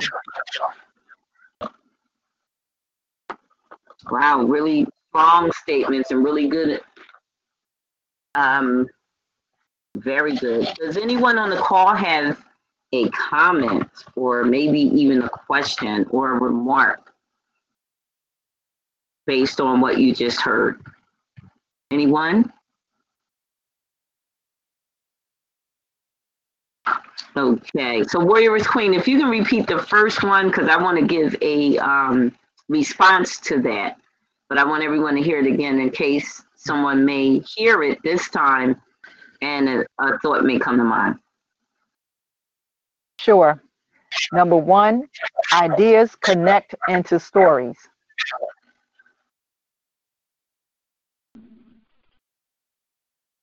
Ideas. Wow.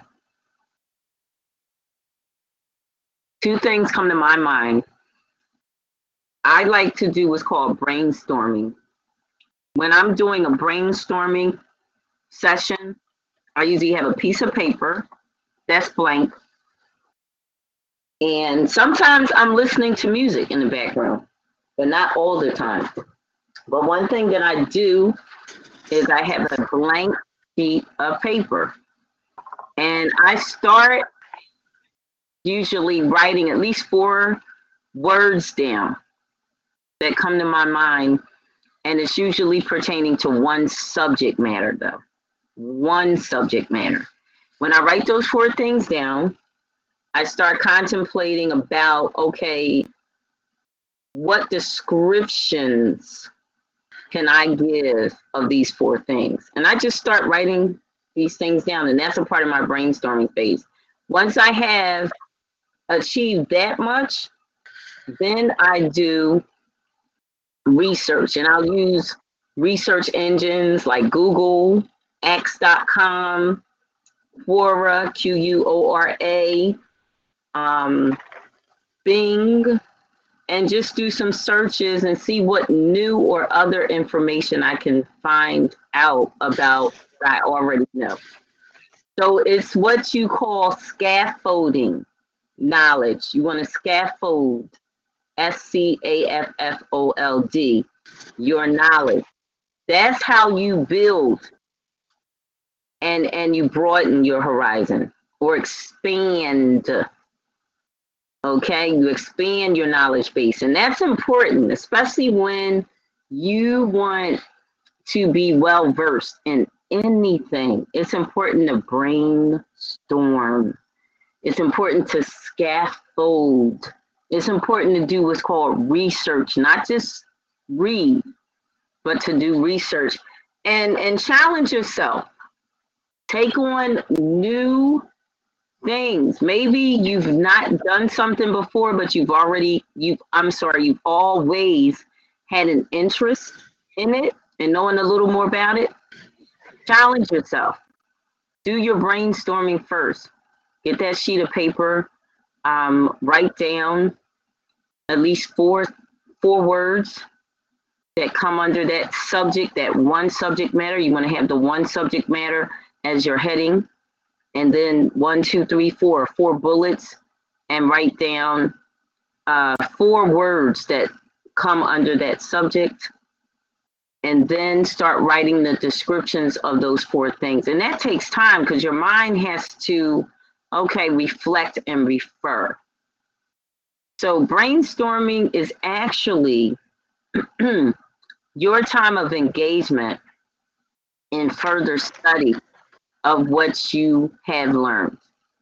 And that will lead on to scaffolding, because then you have your basis of knowledge, and what you're doing is you're building on that. It's just like when you're building a tower, you have to have your base first, and then you move up to your pinnacle, your highest point. So you want to be well-versed, you want to do your brainstorming first, and then you want to graduate from that. And scaffolding is so important, especially for writers.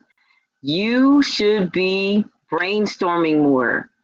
Don't just say, this is my story. This, someone rushed and sent me, and I am a self-publishing consultant as well, as far as independent contractor work goes.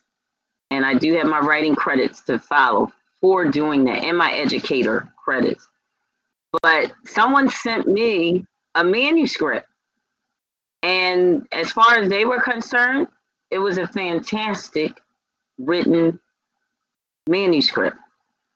And I let them know, I said, I'm gonna be frank with you.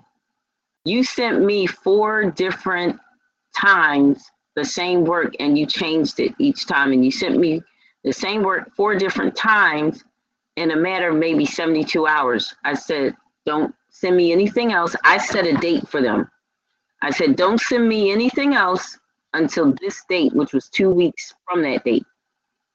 And I said, when that date comes, we will discuss what you send me. I said, because right now you're not ready for me to see it. And they didn't understand. But I had to speak what was in my spirit to say. And I said, this is not what I'm thinking. This is what I know. It's coming from my spirit. I'm saying this with conviction. And then they took it and they thanked me later. At first, they felt insulted. How could you respond like this to me? I put all this work and time into sending this. And they had to really refer and reflect to what they did and how it was done. And I said, you're not ready for me to see that. You're not. And I knew it in my spirit. And I had to set that date for them. And I said, in two weeks, send this back to me in two weeks. And I mean, you take your time, review it, revisit it every two days, and revise until it is what it needs to be. And you'll know when it's what it needs to be. I said, you know, if I write something and it's not what it needs to be, I trash it. I have no problem with canning it. And I will, and I'm my own worst critic. I will tell myself, nice try, but you know good and well, that ain't it. And I trash it. And then I say to myself, I take a moment, I step back and pull back, and I say, okay, Almighty Creator, I know you gave me a gift. I am not going to take it light, because you didn't just throw it at me. You took your time and you put it in me. So I'm not just going to throw anything out there with this gift. I'm going to honor you with this gift. So I'm going to take my time. I'm going to do my study, my research, my brainstorm, storming session, and have my scaffolding phase done. And then when that framework is finished, I have something that's praiseworthy to exhibit.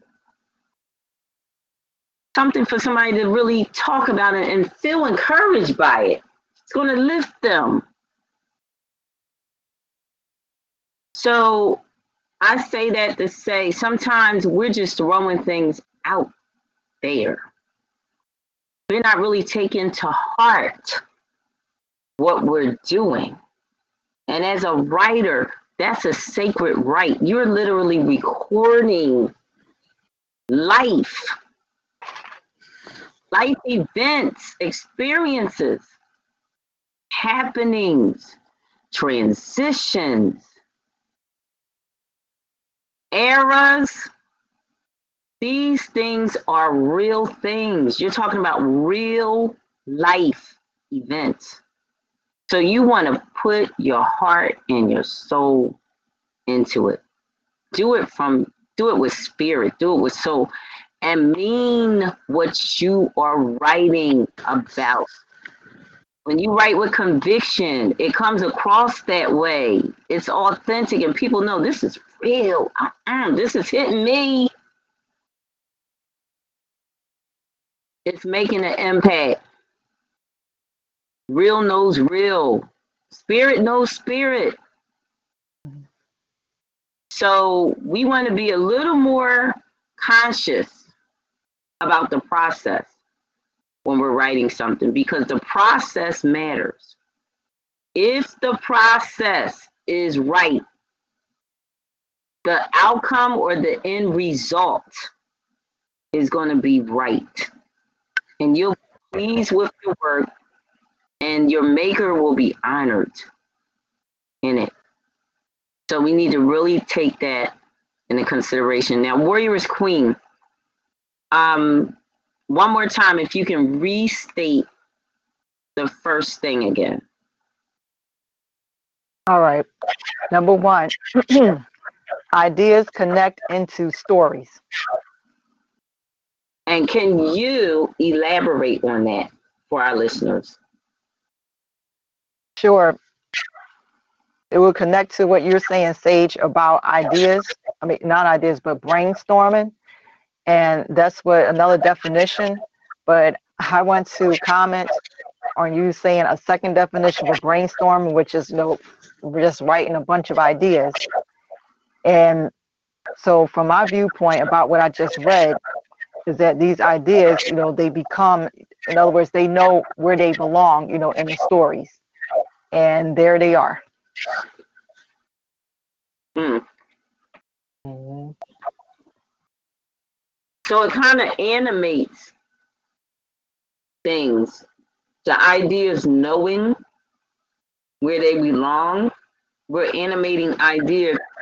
Ideas are living things. I think sometimes people just take an idea and write it, and they think, okay, Here's here's an idea, but it's actually a spirit, it's energy.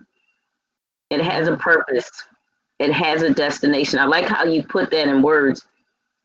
Ideas know where they belong. That's true. Yes. Mm-hmm. Stories testify of that. Stories are made up of ideas. They're made up of ideas. Very true, and I'm glad that you used that definition. Mm-hmm. And um, is there anything more that you'd like to add to that or share? No, because I was um, I want to save it for articles that I'm going to be reading um, next, and it's in connection to what you were talking about tonight with storytelling. Oh, okay. Mm-hmm. That's fine. You can continue on. All right, the next section is publishing information, and I have a new section called quotes, and they're the following two. Number one, there are those who spend their lives studying it and those who spend their lives doing it. It's from Ghostbusters actor Ernie Hudson. Mm. And number two, you are a human being, not a human doing. Denzel Washington. Mm. Mm-hmm. I really no, think take questions. Go ahead. go ahead. No, go ahead. Keep going, because you're right. Leaving. All right. So I say I'll take questions and comments for the quotes I just read. Mm-hmm. And hold one second, because we have a caller. I just want to acknowledge them. They may have a question. Uh, welcome, caller, area code seven oh eight, two five six seven. Welcome. Your Hi, mic is open. This is Daphne. This is Daphne Bell. Oh, welcome. Welcome, Daphne Bell. Welcome back. Yes. I was dialing the wrong number. Oh, I'm so oh. sorry. Yeah. I'm glad that you got it correct and that you were persistent and, and calling in tonight. We're glad to have you. And um, yeah, we're really missing everybody. Yeah, we're in on, uh, this is called the Free Publishing Tips Hour. And Warrioress Queen, Zipporah Thelmon, she's our lead facilitator.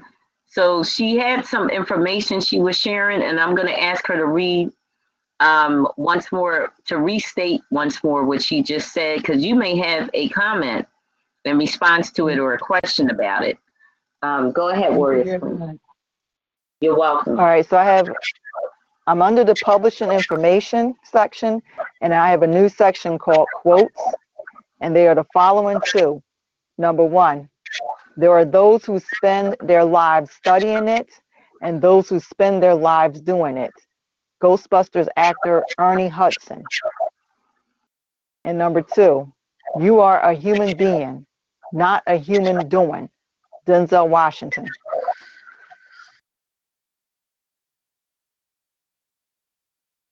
Mm-hmm.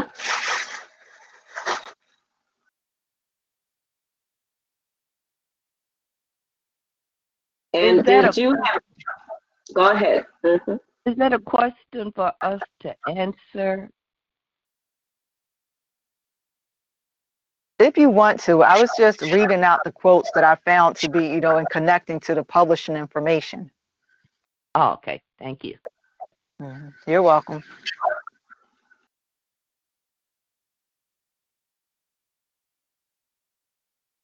All righty. I will continue then. The next section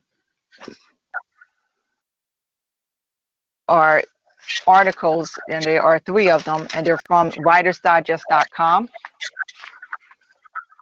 And the first article is titled Vintage W D, Must the Novelist Crusade by Amy Jones, dated April twenty-third, twenty twenty.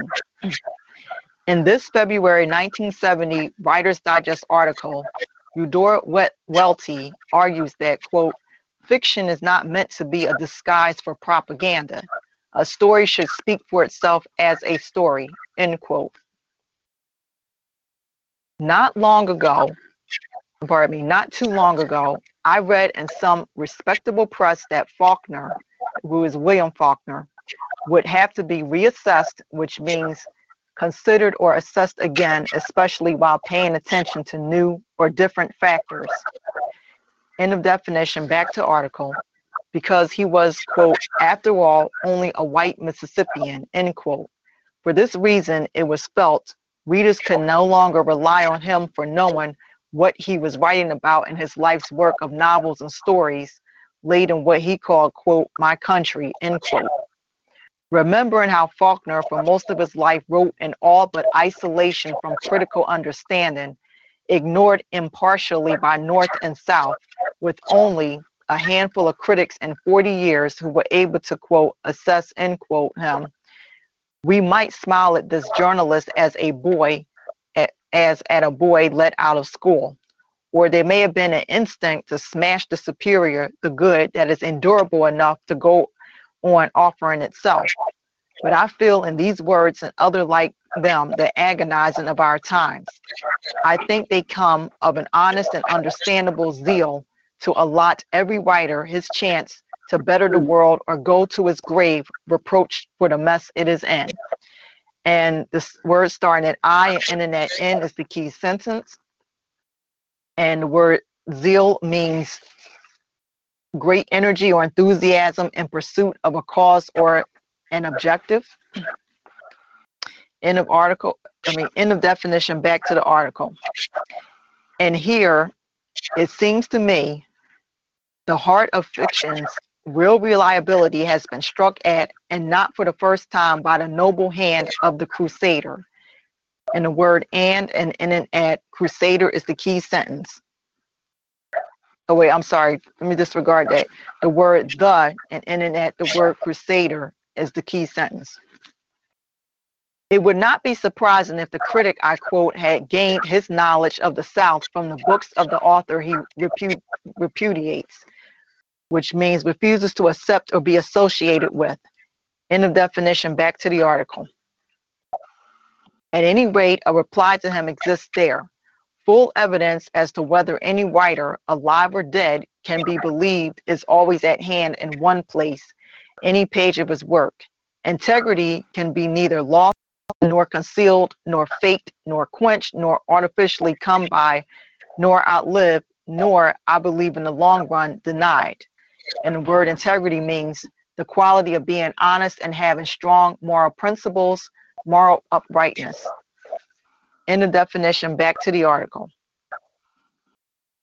It stands outside time. And the word it and in and at time is the key sentence. The novelist and the crusader who writes both have their own place in the novel and the editorial respectively, equally valid whether or not the two happen to be in agreement. And the word starting in the and in and at agreement is the key sentence. In my own view, writing fiction places the novelist and the crusader on opposite sides, but they are not the sides of right and wrong. Honesty is not at stake here and is not questioned. The only thing at stake is the proper use of words for the proper ends, and a mighty thing it is. And the word starting at the and ending at is is the key sentence. Because the printed page is where the writer's work is to be seen, it may be natural for people who do not normally read fiction to confuse novels with journalism or speeches. The very using of words has these well-intentioned people confused about the novelist's purpose. And the word starting at the and ending at purpose is the key sentence. The writing of a novel is taking life as it already exists. And the word starting at the and ending at exists is the key sentence. Not to report it, but to make it an object toward the end that the finished work might contain this life inside it and offer it to the reader. The essence will not be, of course, the same thing as the raw material. It is not even the same, not even of the same family of things. The novel is something that never was before and will not be again. For the mind of one person, its writer is in it too. And the word starting at the and in at too is the key sentence. What distinguishes it above all from the raw material and what distinguishes it from journalism is that inherent in the novel is the possibility of a shared act of the imagination between its writer and its reader. And the word starting at inherent and in that reader is the key sentence. And inherent means existent in something as a permanent, essential, or characteristic attribute. End of definition. Back to the article. All right, Eudora Welty. What are you going to do about it? Sit down there with your mouth shut, asked a stranger over long distance in one of the midnight calls that I suppose have waked most writers in the South from time to time. It is part of the same questions. Are fiction writers on call to be crusaders? And the word starting at R and ending at crusaders is the key sentence. For us in the South who are fiction writers, is writing a novel something we can do about it? It can be said at once, I think, that we are that we are all agreed upon the most important point, that morality, as shown through human relationships, is the heart is the whole heart of fiction. And the serious writer has never lived who dealt with anything else. And yet the zeal to reform, which quite properly inspires the editorial, has never done fiction much good. The exception occurs when it can rise to the intensity of satire, where it finds a better home in the poem or the drama. Large helpings of naivety, which means lack of experience, wisdom, or judgment, end of definition, back to the article, and self-esteem, which serve to refresh the crusader, only encumber the novelist. How unfair it is that when a novel is to be written, it is never enough to have our hearts in the right place. But goodwill all by itself can do, can no more get a good novel written than it can paint in watercolor or sing Mozart. Nevertheless, let us suppose that we feel we might help if we were to write a crusading novel. What will our problems be? Before anything else, speed. The crusader's message is prompted by crisis. It has to be delivered on time. And the word starting at the and ending at time is the key sentence. Suppose John Steinbeck had only now finished The Grapes of Wrath. The ordinary novelist has only one message. I submit that this is one way we are. This can wait. When we think of Ibsen, we see that causes themselves may in time be forgotten, their championship no longer needed. It is Ibsen's passion that keeps the plays alive. And the words starting at it and in alive is the key sentence. Next, we as the Crusader novelists shall find awkward to use the very weapon we count on most, the generality. On fiction's pages, generalities clank when wielded and hit with equal force at the little and the big, at the merely suspect and the really dangerous. They make too much noise for us to hear what people might be trying to say. They are fatal to tenderness and are in themselves non-conductors of any real, however modest, discovery of the writer's own heart. This discovery is the best hope of the ordinary novelist, and to make it, he begins not with the generality, but with the particular in front of his eyes, which he is able to examine. And the word starting at next and ending at examine is the key sentence, or rather paragraph, sorry. Taking a particular situation existing in his world and what he feels about it in his own breast and what he can make of it in his own head, he constructs on paper, little by little, an equivalent of it. And the word starting at taking and ending at it is the key sentence. Literally, it may correspond to a high degree or to none at all. Emotionally, it corresponds as closely as he can make it. Observation and the inner truth of that observation as he perceives it, the two being tested one against the other. To him, this is what the writing of a novel is. And the word starting at observation and ending at is is the key sentence. We, the Crusader novelists, having started with our generality, must end with the generality. They had better be the same. In the place of climax, we can deliver a judgment. How can the plot seem disappointed when it is a lovely argument spread out? It is because fiction is stone deaf to argument. And the word starting at how and in that argument is the key sentence. The ordinary novelist does not argue. He hopes to show, to disclose. His persuasions are all toward allowing his reader to see and hear something for himself. He knows another bad thing about arguments. They carry the menace of neatness into fiction. And the word starting at the and ending at fiction is the key sentence. Indeed, what we as the Crusader novelists are scared of most is confusion. Great fiction, as we very much fear, abounds in what makes for confusion. It generates it, being on a scale which copies life which it confronts. It is very seldom neat, is given to sprawling and escaping from hounds, is capable of contradicting itself, and is not impervious to humor. There is absolutely everything in great fiction but a clear answer. Humanity itself seems to matter more to the novelist than what humanity thinks it can prove. And the word starting at great and ending at confronts is the key sentence. And the word starting at there and ending at answer is the second key sentence.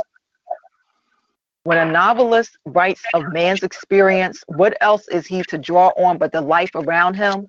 And yet the life around him on the surface can be used to show anything, absolutely anything, as readers know. The novelist's real task and real responsibility lie in the way he uses it. And the word starting at the and in that it is the key sentence. Situation itself always exists. It is whatever life is up to here and now. It is the living and present moment. It is transient and it fluctuates. Using the situation, the writer populates his novel with characters invented to express it in their terms. And the word transient means lasting only for a short time. And the word using and ending at terms is the key sentence. It is important that it be in their terms. We cannot in fiction set people on acting mechanically or carrying play cards to make their sentiments plain. People are not right and wrong, good and bad, black and white personified, flesh and blood in the sense of comedy object. Fiction writers cannot be tempted to make the mistake of looking at people in a generality, that is to say, of seeing people not at all like us. Pardon me. If human beings are to be comprehended as real, then they have to be treated as real, with minds, hearts, memories, habits, hopes, with passions and capabilities like ours. This is why novelists begin the study of people from within. And the word this and in and that within is the key sentence. The first act of insight is to throw away the labels. In fiction, while we do not necessarily write about ourselves, we write out of ourselves, using ourselves, what we learn from, what we are sensitive to, what we feel strongly about. These become our characters and go to make our plots. Characters in fiction are conceived from within, and they have accordingly their own interior life. They are individuals every time. The character we care about in the novel we may not approve of or agree with, that's beside the point. But he has got to seem alive. Then and only then, when we read, we experience or surmise things about life itself that are deeper and more lasting and less destructive to understanding than approval or disapproval. And the word starting at we and in that point is the key sentence. And surmise means suppose that something is true without having evidence to confirm it. End of definition, back to article. The novelist's work is highly organized, but I should say it is organized around every anything but logic. And the word starting at the and in that logic is the key sentence. Just as characters are not labels but are made from the inside out and grow into their own life, so does a plot have a living principle on which it hangs it together and gradually, pardon me, which on which it hangs together and gradually earns its shape. A plot is a thousand times more unsettling than an argument which may be answered. It is not a pattern imposed. It is inward emotion acted out. And the word starting in A and ending at out is the key sentence. It is arbitrary indeed, but not artificial. It is probably so odd that it might be called a vision, but it is organic to its material. It is a working vision then. And the word starting at it and in that vision is the key sentence. A writer works through what is around him if he wished to get what he is after. No kind of proof, but simply an essence. In practice, he would do anything at all with his material, shape it, strain it to the breaking point, double it up, or use it backwards. He will balk at nothing, see the sound and the fury, to reach that heart and core. But even in a good cause, he does not falsify it. The material itself receives deep, ultimate respect. It has given rise to the vision of it, which in turn has determined what the novel shall be. And the word starting at A and ending at after is the key sentence. And the word starting at the and ending at B is the key sentence. The ordinary novelist who can never make a perfect thing can with every novel try again. But if we write a novel to prove something, one novel will settle it. For why prove a thing more than once? And what then is to keep all novels by all right-thinking persons from being pretty much alike or exactly alike? There would be little reason for present writers to keep on, no reason for the new writers to start. There is no way to know, but we might guess that the reason the young write no fiction behind the Iron Curtain is the obvious fact that, to be acceptable there, all novels must conform and so must be alike, hence valueless. If the personal vision can be made to order, then we should lose, writer and reader alike, our own gift for perceiving, seeing through the fabric of every day to what to what to each pair of eyes on earth is a unique thing. We accept life exactly like everybody else, and so, of course, be content with it.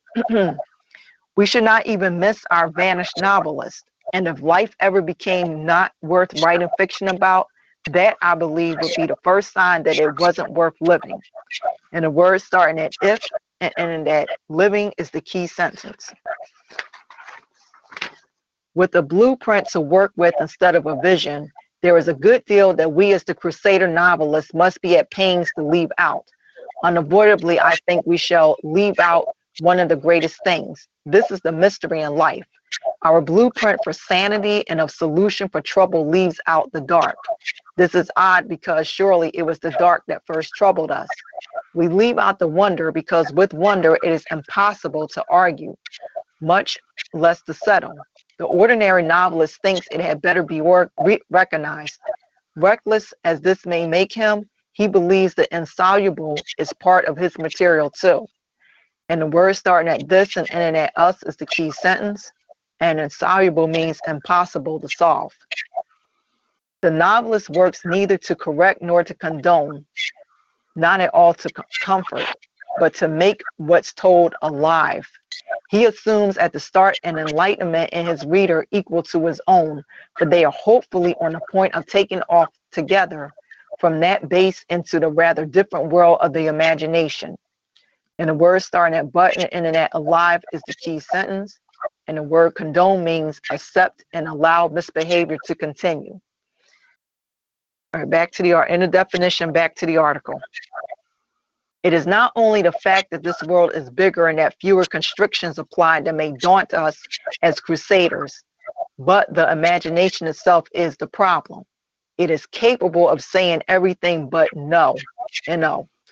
In our literature, what has traveled the longest way through time is the great affirmative soul of Chaucer. The novel itself always affirms, it seems to me, by the nature of itself. It says what people are like. It doesn't and doesn't know how to describe what they are not like, and it would waste its time if it told us what we ought to be like, since we already know that, don't we? But we may not know nearly so well what we are as when a novel of power reveals this to us.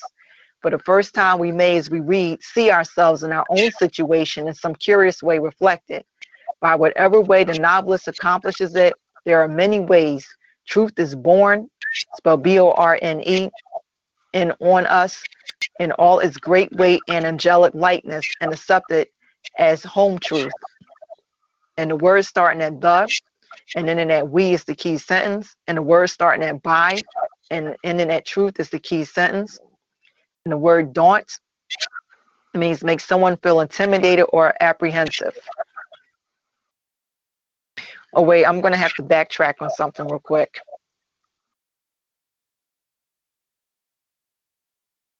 All right, con- oh yeah, uh, let's continue. All right, it was correct. I'm gonna continue. Passing judgment onto his fellows, which is trying enough for anybody, is frustrating for an author. It is hardly the way to make the discoveries about living that he might, that he must have hoped for when he began to write. If he does not pass judgment, does this mean he has no conscience? Of course he has a conscience. It is like his temperament, his own, and he is one hundred percent answerable to it, whether it is convenient or not. What matters is that a writer is committed to his own moral principles. If he is, when we read him, we cannot help but be aware of what these are. Certainly, the characters of his novel and the plot they move in are their ultimate reflections. But these convictions are implicit. They are deep down. They are the rock on which the whole structure of more than the novel rests. And the word implicit means implied, though not plainly expressed. And the word starting at what and ending at principle is the key sentence. And the word starting at if and ending at are is the second key sentence. And the word starting at but and ending at rest is a third key sentence. Indeed, we are more aware of his moral convictions through a novel than any flat statement of belief from him could make us. We are aware in that part of our mind that tells us truths about ourselves, yet it is only by way of the imagination, the novelist to ours, that such private neighborhoods are reached. And the word starting at we and ending at ourselves is the key sentence, and the word starting at yet and ending at reached is the second key sentence. There is still to mention what I think will give us, as the Crusader novelist, the hardest time. Our voice will not be our own. The Crusader's voice is the voice of the crowd and must rise louder all the time. But there is, of course, the other side to be drowned out. Worse, the voices of most crowds sound alike. Worse still, the voice that seeks to do other than com- communicate when it makes a noise has something brutal about it. It is no longer using words as words, but as something to brandish with which to threaten, brag, or condemn. The noise is the simple assertion of self, the great mindless general self. And for all its volume, it is ephemeral, which means lasting for a very short time. In the definition, back to the article. Only meaning lasts. Nothing was ever learned in a crowd, from a crowd, or by addressing or trying to please a crowd.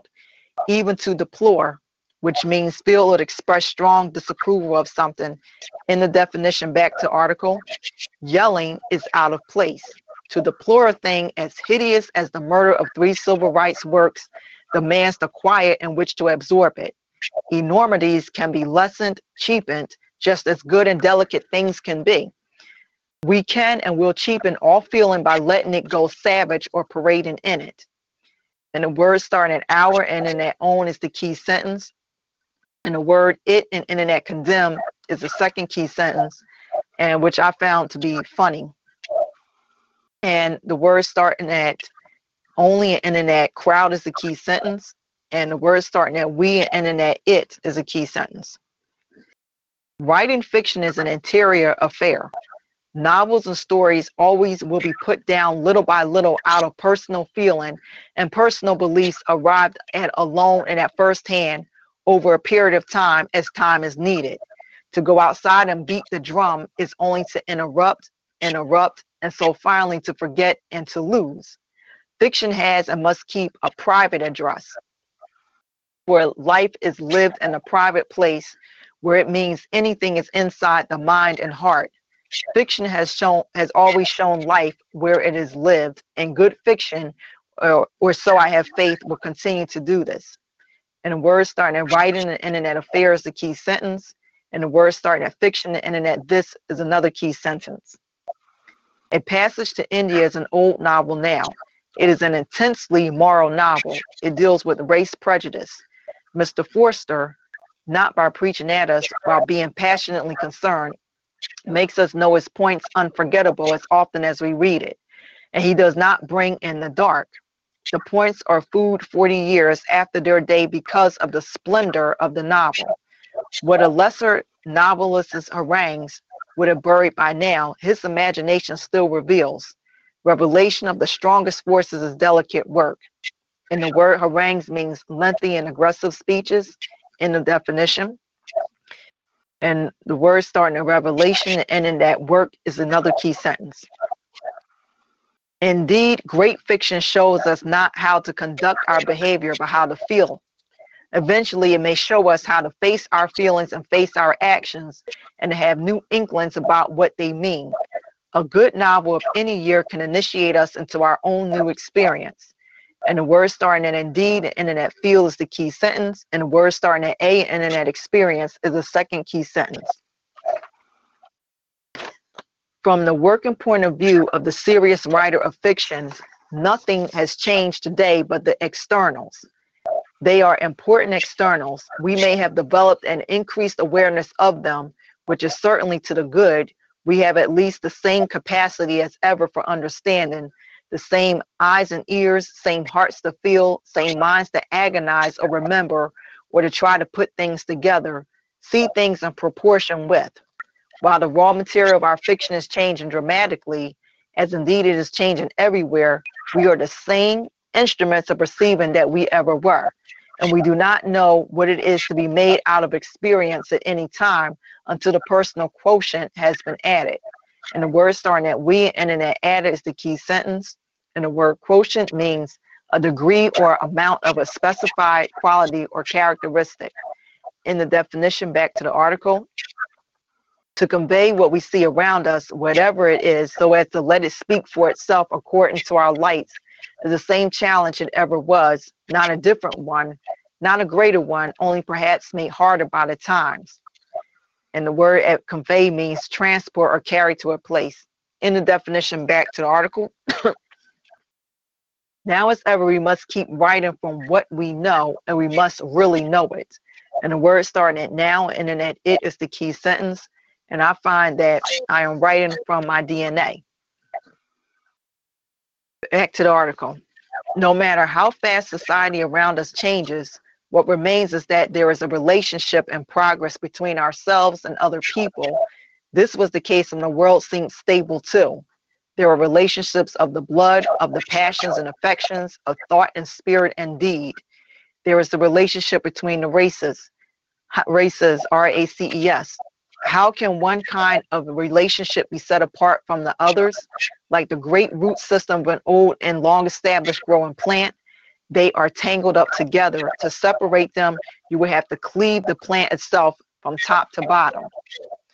What must the Southern writer of fiction do today? Should he do anything different from what he has always done? There have always been giant events, some of them wretchedly painful and humiliating, and now there is added the atmosphere of hate. We in the South are a hated people these days. We were hated first for actual and particular reasons, and now we may be hated still more in some vast, unparticularized way. I believe there must be such a thing as sentimental hate. Our people hate back. And the word "our," starting at "our" and ending at "back," is the key sentence. I think the worst of it is we are getting stuck in it. We are like trapped flies with our feet, not in honey, but in venom. And the word starting at I and ending at venom is the key sentence. It's not love that is the gluey emotion, it's hate. As far as writing goes, which is as far as which is as far as living goes, this is a devastating emotion. It could kill us. This hate seems in part shame for self, in part self-justification, in part panic that life is really changing.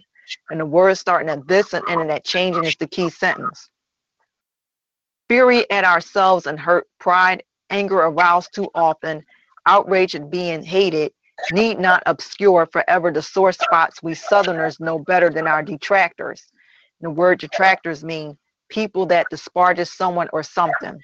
Disparages means regard or represent as being of little worth. In the definition, back to the article. Where some of us have shown bad hearts, as in the case of our better qualities, we are locally blessed with an understanding and intimate knowledge of our faults that our worst qualities, pardon me, our worst detractors cannot match, and have been in a less relentless day, far more relentless, more eloquent too, that, pardon me, that they have yet learned to be. I mean, pardon me, then they have yet learned to be. I do not presume to speak for my fellow Southern writers, a group of individuals, if there ever was one. And the word presume means suppose something is the case on the basis of probability. In the definition, back to the article. Yet I would like to point something out. In the rest of the country, people seem suddenly aware now of what Southern fiction writers have been writing about and various was for a great long time.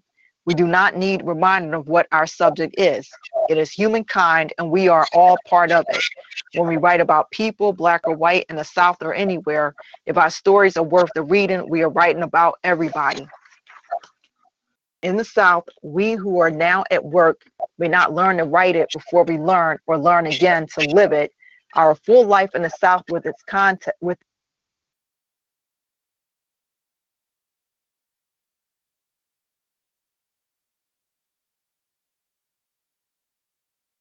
Warrioress Queen, Zipporah Thelmon. Warrioress Queen, are you still connected? The audio stream is disrupted on your line for some reason. Um, you might need to go out and come back in as far as returning. Warrioress Queen, are you still there? Yes. Yes, I am. Can you hear me? Yes, now I can. All righty. All righty. Yeah. All right. I will start back at the beginning of the, um, I'm on the last page, so I'll just start to the beginning of the paragraph on it. In the South, we who are now at work may not learn to write it before we learn or learn again to live it. Our full life in the South within its context and its relation to the rest of the world. Quote, only connect, end quote, Forster's ever wise and gentle and daring word could be said to us in our homeland quite literally at this moment. And while the Southern writer goes on portraying his South, which I think nobody else can do and which I believe he must do, then if his work is done well enough, it will reflect a larger mankind as it has done before. And so finally, I think we need to write with love, not in self-defense, not in hate, not in the mood of instruction, not in rebuttal, which means opposing argument. End of definition, back to the article. In any kind of militance or an apology, but with love, not an exorcisement either. for this is to make the reader bear a thing for you. Neither do I speak of writing forgivingly out of love you can write with straight fury. It is the source of the understanding that I speak of. It's this that determines its nature and its reach. And the word starting at it and ending at of is the key sentence. We are told that Turgenev's nostalgic, profoundly reflective, sensuously alive stories that grew out of his memories of early years reached the czar and were given some credit by him when he felt moved to free the serfs in Russia. Had Turgenev set out to write inflammatory tracts instead of the sum of all he knew could express of life learned at firsthand, how much less of his life and heart with his with their commitments, all implicit, would have filled his stories. But he might be one of us now, so directly are we touched with one hundred thirteen years gone by since they were first published. Indifference would indeed be corrupting to the fiction writer, indifference to any part of man's plight. Passion is the chief ingredient of good fiction, and the word starting at passion and ending at fiction is the key sentence. It flames right out of sympathy for the human condition and goes into all great writing. And of course, passion and a temper are different things. Writing in the heat of passion can be done with extremely good temper. But to distort a work of passion for the sake of a cause is to cheat, and the end, far from justifying the means, is fairly sure to be lost with it. Then the novel will have been not the work of imagination, at once passionate and objective, made by a man struggling in solitude with something of his own to say, but a piece of catering. The caterer is not loved and not served well either. We do not need to bring to our writing over and over again all the abundance we possess. To be able to be ready to enter into the minds and hearts of our own people, all of them, to comprehend them, us, and then to make characters and plots and stories that in honest and with honesty reveal them, ourselves, to us, and whatever situation we live through in our own times. This is the continuing job, and it's no harder now than it ever was, I suppose. Every writer, like everybody else, thinks he's living through the crisis of the ages. To write honestly and with all our powers is the least we can do, and the most. And the word starting in every and in at most is the key sentence. Time, though it can make happenings and trappings out of date, cannot do much to change the realities apprehended by the imagination. History will change in Mississippi, and the hope is that it will change in a beneficial direction and with a merciful speed, and above all, bright insight, understanding. But when William Faulkner's novels come to be pictures of a society that is no more, they will still be good and still be authentic because of what went into them from the man himself. Mankind still tries the same things and suffers the same falls, climbs up to try again, and novels are as true at one time as at another. Love and hate, hope and despair, justice and injustice, compassion and prejudice, truth-telling and lying work in all men. Their story can be told in whatever skin they are wearing and in whatever year the writer can put them down. Faulkner is not receding from us. Indeed, his work, though it can't increase in itself, increases us. His work throws light on the past and on today as it becomes the past, the day in its journey. This being so, it informs the future too. What is written in the South from now on is going to be taken into account by Faulkner's work. I mean a remark literally. Once Faulkner had written, we could never unknow what he told us and showed us. And this work will do the same thing tomorrow. We inherit from him while we can get fresh and firsthand news of ourselves from his work at any time. A source of illumination is not dated by what passes along under its ray, is not qualified or disqualified by the nature of the traffic. When the light of Faulkner's work will be discovering things to us no more, it will be discovering us. And the word starting at when and ending at us is the key sentence. Even we shall lie enfolded in perspective one day, what we hoped along with what we did, what we didn't do, and not only what we were, but what we missed being, what others yet to come might date to be. For we are our own crusade. Before we ever write, we are. And the word starting at for and ending at R is the key sentence. Instead of our judging Faulkner, he will be revealing us and books to later minds. About Eudora Welty. The author's short stories and novels have been critically acclaimed since their first publication in nineteen forty-one. Collections of her work currently in print include those by Modern Library, Athenaeum, and Harcourt, Brace and World. Her next book is to be published by Random House. The end of this article. Good job. Good job. Um, I'm going to ask Miz Daphne. Miz Daphne, do you have any comments on what Zipporah Thelmon shared, or maybe a question? Not at this time, but I do love her reading. Thank you. You're welcome. Yeah, I want to comment on the article. I know that it was long, but once again, I just, you know, it was a connection to what the show's, uh, tonight's show's topic was about, and what Sage was saying about, you know, writing during the pandemic. And I'm listening and I say, no, I have read this beforehand. Mm-hmm. Mm-hmm. I want to thank right. Warrior- I want to thank Warrioress Queen, because the information that was in that article was very good for anyone. As for writers in particular, it was quite resourceful. A lot of good resource information. It was also thought-provoking.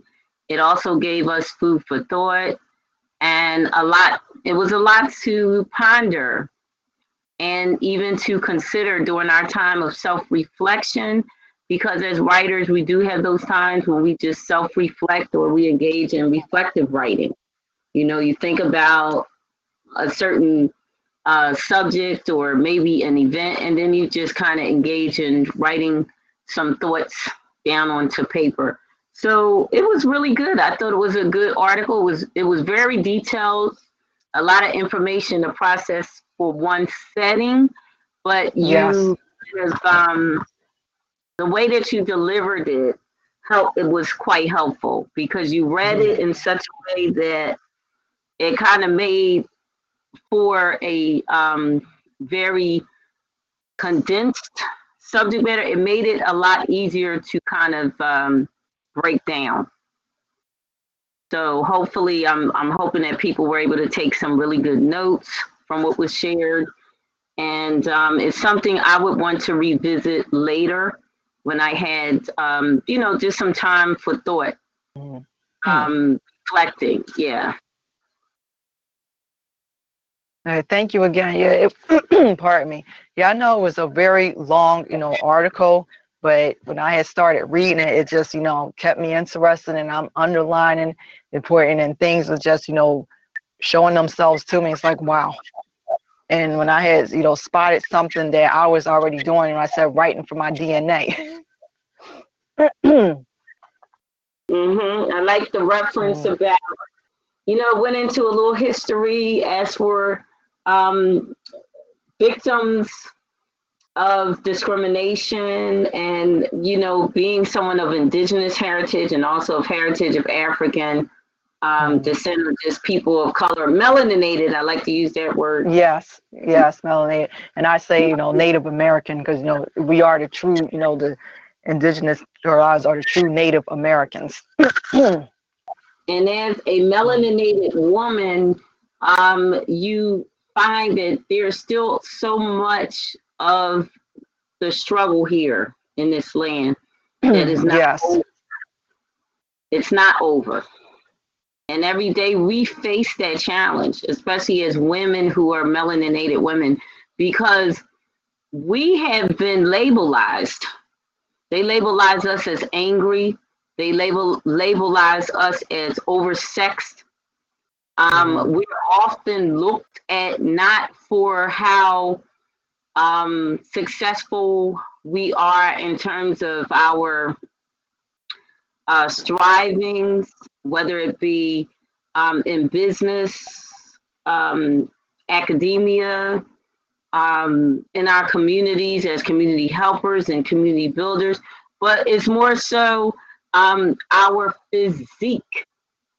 There's so much, um, yeah, there's like, there's so much emphasis placed on what's about us as far as how we look, our physical appearance and attractiveness. There's more to us than just that. You're looking at me in a in a uni or uni dimensional way. I'm tri-dimensional. I have a body, yes, that's that's mm-hmm. beautiful, but I also have a mind that's beautiful, and I have a spirit that's beautiful, and I am a soul that's beautiful. And unfortunately, when it comes to women of color, and I see it from the ads, whether it's a um, um, commercial ad or whatever ad, the emphasis is mostly placed on our what? Anatomy, our body, how curvaceous we are, uh-huh. voluptuous. Yeah. Excuse me, uh, excuse me. There's more yeah. to me than just that. And I mean, I'm not, I'm not negating the fact. Yes, uh-huh. it is something that's outstanding or it stands out. And comparing me with some others, okay? Mm-hmm. However, there's more to us than meets the yeah, eye. Yeah. Right. And, and yeah, this is all. One moment, one moment. It's just sad that the struggle is not yet over for us in that regard, because that also makes us more prone to the victimization. Such as, and yes, I'm going to say it, human trafficking. Because the majority of the melaninated women that are missing, that are victims of human trafficking, they are being used as what? Sex slaves. Uh, this is documented information. Some, yes, and there are some that have escaped and are telling their stories. Mm-hmm. I am very honored. I am currently now a part of a board, and that is what the board is responsible for.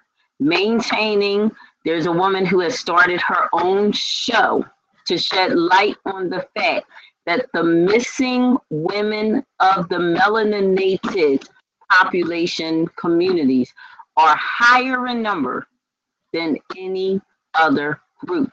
And I kid you not, it's because we're being targeted because the emphasis is placed on our sexuality. Be uh-huh. very conscious of that. When you turn on the T V, when you watch a music video, when you watch a commercial ad, when you see a sitcom, when a woman of color is in the camera, what are they focusing on about her? That is putting us at the they top of the li- exactly, it's putting us at the top of the list when it comes to this human trafficking. Because right now, that's a multi-billion dollar industry. And mm. the more of us they can get, the more money they will get. Because they're yeah. going to use us as sex slaves. That's what they're using us for. And mm-hmm. tie it in too with organ harvesting. It has been documented that the organs of people of color, the melaninated people, mm-hmm. are considered as the best. Most of mm-hmm. your rich, white, wealthy people, whether they're, they're politicians, doctors, or whatever, when they get sick and they need a heart, they need a kidney. Whose heart and whose kidney do they want? Black. Whose heart and whose mm-hmm. kidney do they get because it's going to keep them alive longer? People of color, our young men and our young women. So we need to warn our community to be smarter when we're traveling, when we're out and about. Women, you should not be alone, especially at night, in an area where it's not brightly lit or you don't have any friends or any group alongside with you. Most of the cases have been women traveling alone or women by themselves. They don't have a male counterpart with them.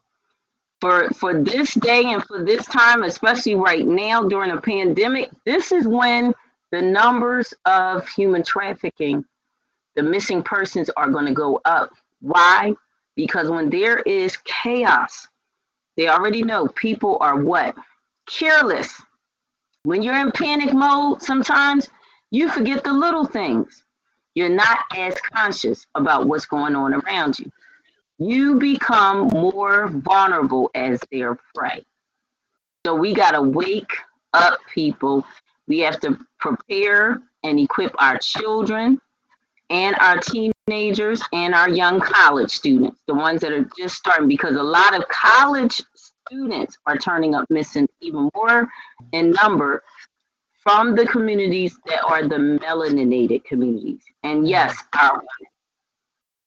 So I do want to urge everyone, we've got to raise our consciousness and awareness levels and be more alert at what's going on around you. If you notice you're seeing people going into a house and in numbers, and it's a lot of women, but you don't see them coming out, you see a van parked in front of a house, and then you see that van, it, it's hardly moving, and then you see it, but it's a lot of women going in it, and then it's gone. Most of those cases, that's what people said they witnessed. And what happens is they are taking these women, they have them held in a house.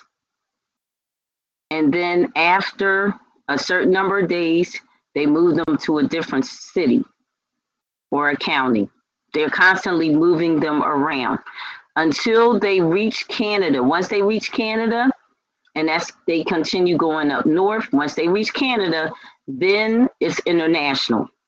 And it's hard to track them once they are shipped out internationally.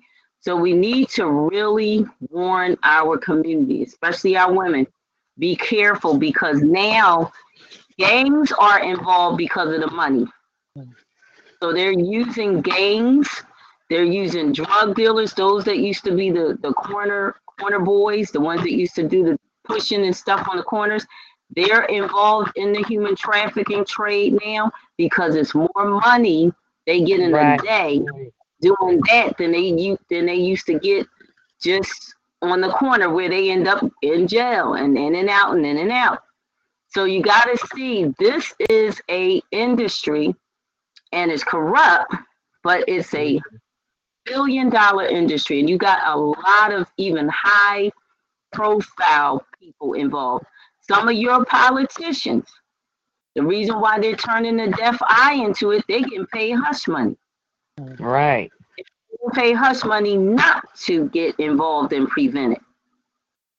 So we're in very critical times. We've got to prepare our community, especially because our women are the prime targets. Mm-hmm. And we've yeah. got to know it. It's too many college students. I was shocked when I found this out. Too many college students. And these are women of color that are missing. And it's not being reported for a reason. The media, the news isn't on it. A lot of them are, they are stifling this information. They're not allowing them, the news reporters, to report it. Um, that's why it's being taken on by, you got most of your your um, organizations that are advocates um, for when people are discriminated against. They're taking these reports on and the and getting the news out, because the mainstream news is stifling this. They're not touching it. They're not talking about it.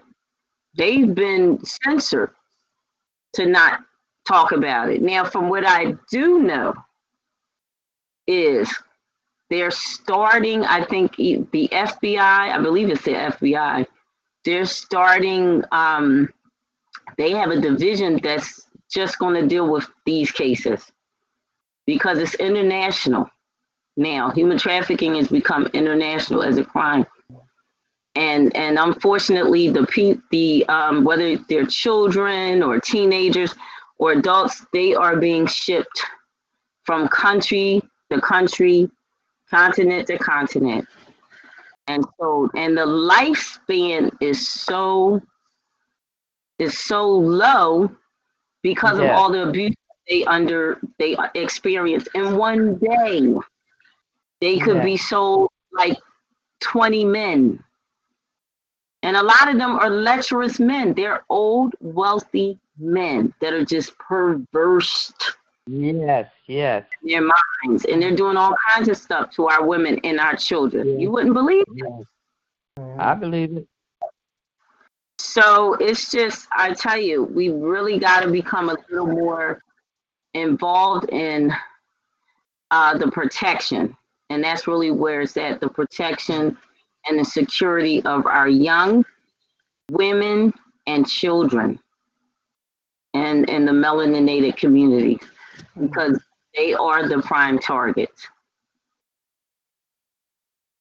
And they want to get them when they're young, when they're little children, because then they have more time. They, their lifespans are longer, so they have more time to use and abuse them and make a profit off of doing it. It's just horrible. We've we've we've um, reached an all-time low in terms of morale, the moral compass of of of humanity. Just, it's hard. Yeah. Mm-hmm. And there's a book I want to um, share. The author's name is Manswell uh, T. Peterson. Manswell T. Peterson. He has a book coming out entitled Snatched. And his book entitled Snatched, I believe it's ten dollars a copy. It'll, it, it should be on Amazon. It may be on Amazon today. But it's really a good book, well worth buying, because it shows how you would be surprised. Even the schools here in America, there's people in, in on the inside in schools that are planted there to literally assist with getting our young children snatched. one hundred percent. And so, Yes, into, yes, into the rink, the human trafficking, yeah. international crime rink. The it's horrible. You the yes, you wouldn't believe yeah. it. Teachers and I principals. Know, I know. And they're getting paid. I believe one time they had on T V, they had a woman, she had either daycare or something, and it was um tied in with that. Yeah. So yeah. Um, yeah, the children, and so our children really need safe havens. They need to know, um, and parents need to know when they are sending their children to, whether it's a daycare or a school, my child is safe and secure here. These people have my child's best interests at heart. These people are safe, you know. And um, clearances, yes. Um, and now I'm glad that they have, it's not just the child abuse clearance. If you're an educator or somebody that's a child care worker, not just child abuse, it's F B I clearance, um, police background check, and also sexual predator mm-hmm. clearance.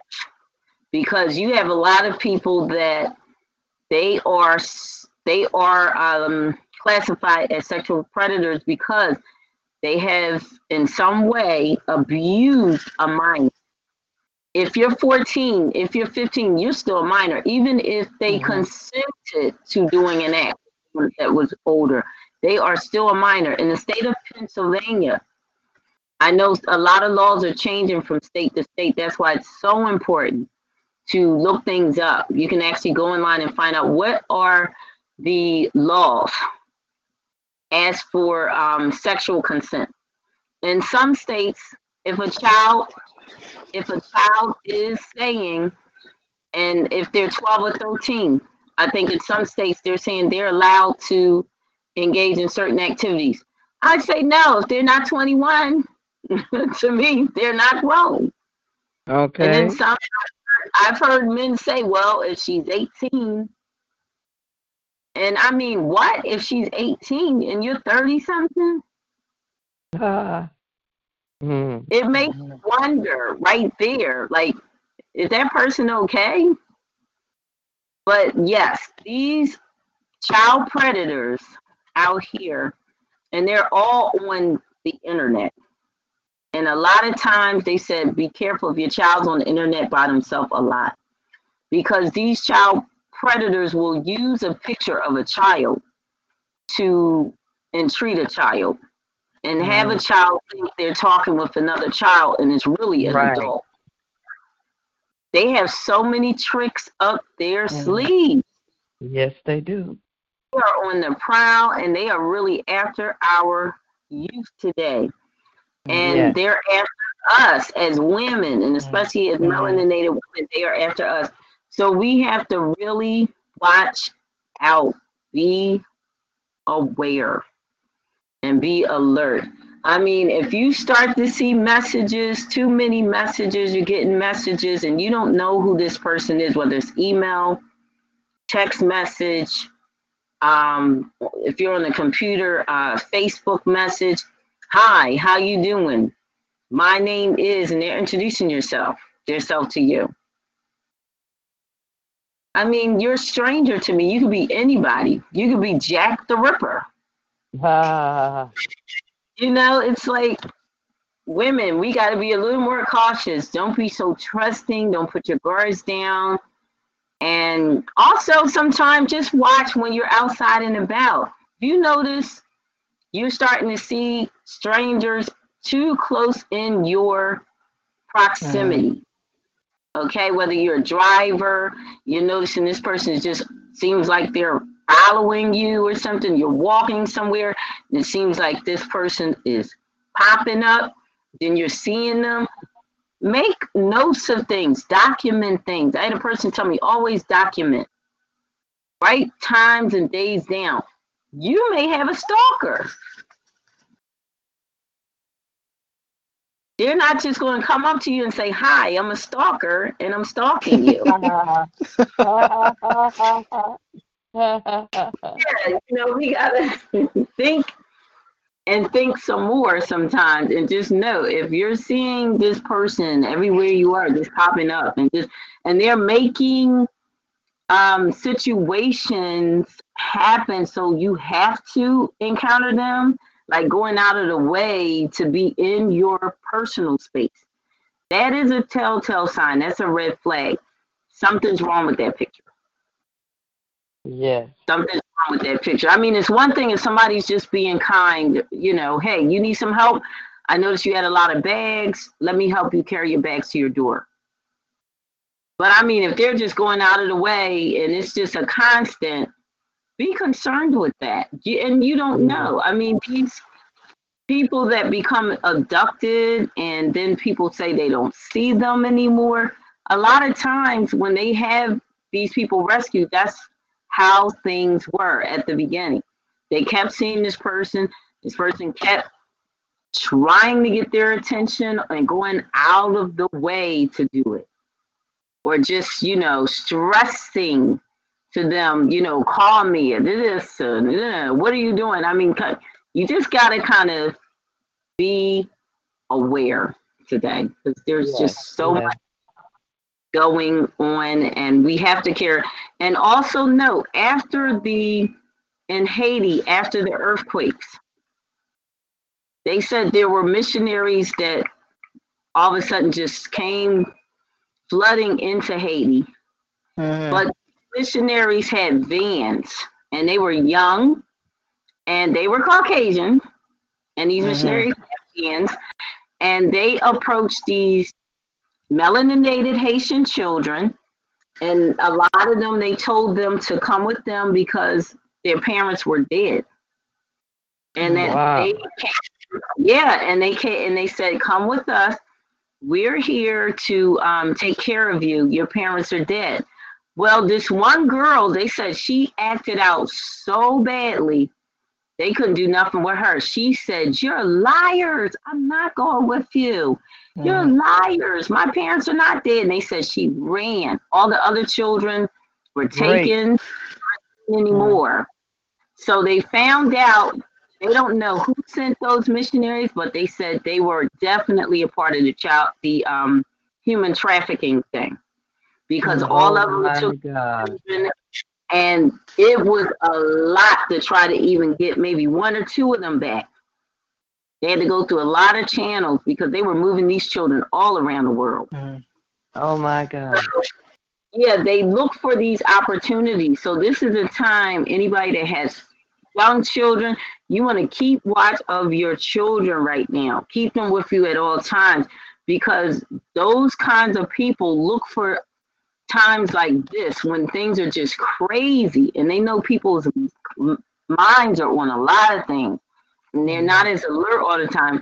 And that's when they're going to target and pray and see if they can find children not being supervised, not being right. watched, not in the care of adults.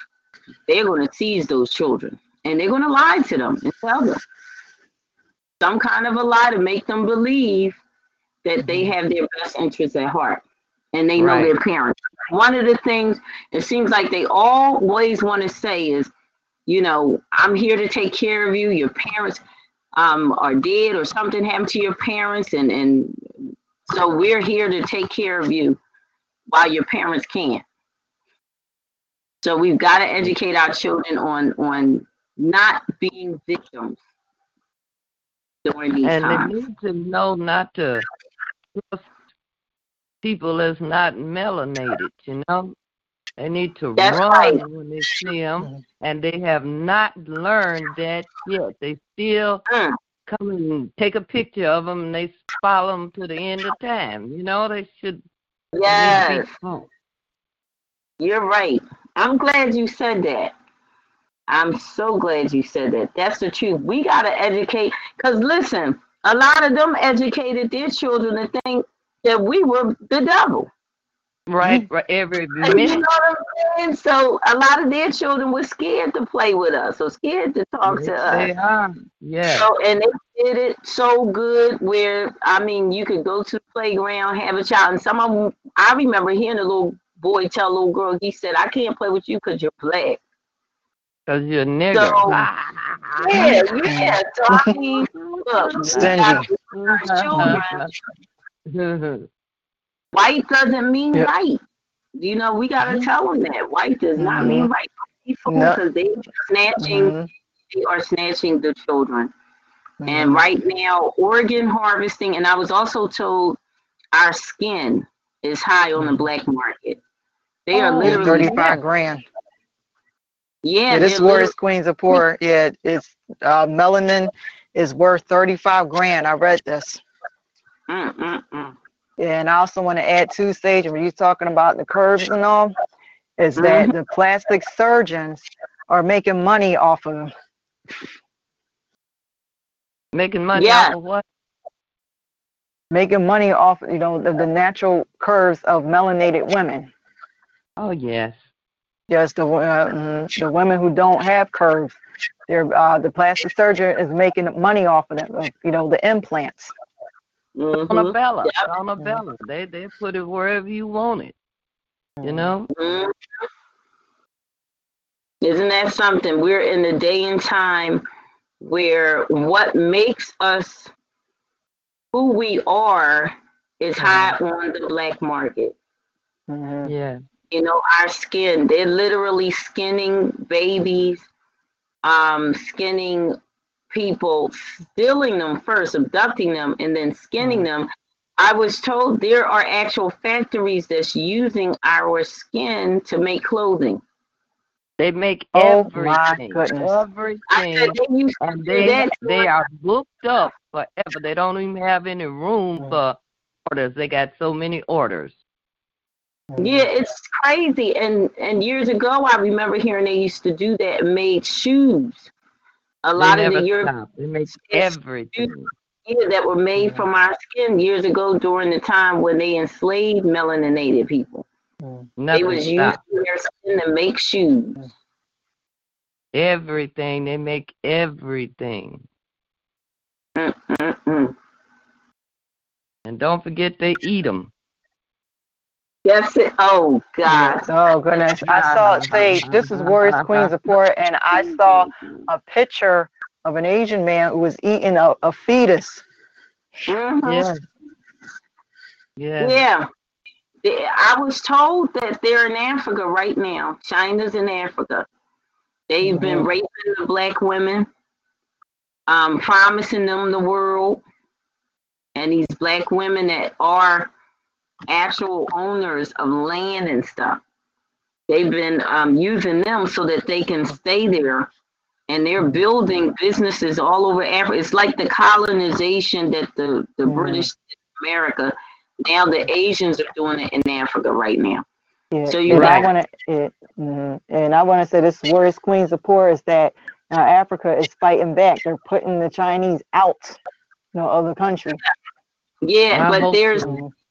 all these children, though. There's all these children mm-hmm. born. And listen, it's causing problems because the African men are like, that's not our babies. So mm-hmm. they're not really wanting to have. And then the Chinese men are saying, I can't bring no black baby back home to China. My wife is. So these children are displaced. It's ridiculous. But these women, and I was told by an African man, he said a lot of the women was promised things. So they believed that these Asian men was going to deliver. Right. They promised them. And that's the sad part. You know, they taking advantage of stuff. But we got to be smarter than they you can promise us. Don't you believe it? No. The music soul child. Don't you forget it. Don't you no, believe no, it. No, no, no. I believe it or not. Mm. They promising them the world and giving them a piece of glass. I tell you. Mm-mm. Don't give them nothing. Usually they, get, they take that picture and give them a picture and a little trinket or the other something worthless, you know, mm-hmm. for us. Yeah, that's it. We cannot, we can't keep falling for the same okie dokie. Mm-hmm. Mm-hmm. But they counting on us doing it. Mm-hmm. But I was. So many of them they can, and and also I was told the president of Rwanda, the Chinese um, leader, uh, gave him lots of money, so he let them come over and start building, and they promised they was going to strengthen the infrastructure mm. of the economy in Africa. No, they not. They established allowed to do that. They are just not like they allowed. Mm-mm. That's why Gaddafi died. He was going to strengthen it, you know? Anything mm, you yeah. do for mm. the people of color, you are on your way out. Yeah, you're right. Mm-hmm, yes, on. Right, that's true. Because I was told he was trying to establish a currency that would have yes. been um, for all the uh, the, uh, co- the countries that were of people of color. Right. You know, like Europe has their euro. So he was trying to right. establish right. people of color. So, you know, they didn't want that. Mm-mm. No way. And I also want to add yeah, this yeah, this Warrioress Queen support. And I read how President John Hanson, he was Turtle Islands. Um, you know, he was the president of thirteen colonies of the United States. He had the, um, opened the first central bank. And uh, John Hanson was a Shawnee um, Nation man. Maryland Shawnee Nation. And if yes. you have, when you have a central bank, you have a central bank, you are financially um, stable. That's all. Yeah, independent. You're independent. You don't have to rely on others. Um, you don't have to take loans and stuff. You have your own. Right, right. That's where we have to get to in terms of our economy. We really must, because um, we've been in debt or debtors for too long, far mm-hmm. too long. When that happens, then they control your finances. They we so, are simply slaves. We're nothing but slaves, prisoners. We are out, most of us, and the other one is greater confinement. But we are. It's, it's it's creepy. It's creepy to think after all that was done during the civil rights movement that we're not further along in terms of the economic um, power of our community, because we're making every community wealthy. It's yeah. our dollar that's yeah. circulating in every community's economy except for our own. Mm-hmm. Don't do enough yeah. investing. And, and for they black women, all the penny, all the money, and they're so mean to the black folks that go in there, you know? Mm. I'm going to piggyback on that and say I remember years back when I was younger being followed. I went into the Asian store. They looked at me. Mm. I knew something was wrong because as soon as I came in, I was looked at. It was an older Asian woman. The next thing I know, I'm walking down looking at, you know, to see what's yeah. in the store, what I need, what about. And I see somebody walking down with me. Ah! I'm turning to the side like, okay, is everything all right? I'm here just looking. I said, I, I'm okay. I'm just looking around. I mean, you know, if I need any assistance, I'll let you know. Okay. But it's just they don't, I don't know. They now, I will say this. I noticed it stopped after, I guess, nineteen ninety-eight. Like going wow. into year two thousand, they stopped following you down the aisle and stuff. That's because they got I'm, cameras now. Yeah, because they, they got cameras. You're right. You're right. Because mm-hmm. it used to just be that bubble glass up in the corner. You know, they had that mirror, that round bubble glass mirror yes, up in the corner. Yeah. Yes. So I said, well, we mm-hmm. say no better than to follow you around. But uh. I mean, I never got to the ma and pa thing. When we go in there, um, put it on my credit. Put it on my credit. Yeah. I said, no, this has got to stop. This has got to stop. I said, I will never call them my mom and my pa. They ain't no mom and no pa to me. Uh, I'm in the store to buy it. Get out. It ain't family like that. But they got us that way too. And they always selling the stuff. And my thing is, um, you're not checking I Ds, but you're taking the money. Okay. And selling, them, selling the loosies and selling the, the papers and the blunts, all different flavors. Oh, yeah. They're not supposed yeah. to be selling. I was told they're not supposed to be selling that no more. Uh, the stop and goes, they're called. Stop and yeah. goes. They're not supposed to be selling because they're saying that contributes to young people um, underage smoking because it's different mm. flavors. That stuff coming in different flavors. They're not supposed to be selling that. mm. So we'll see what happens. Going after this mm. social distancing is over, we'll see if things improve and people are putting more emphasis on leading better lives, hopefully, and um, not supporting these business owners that are selling items that are vices, which to our community um, just dying.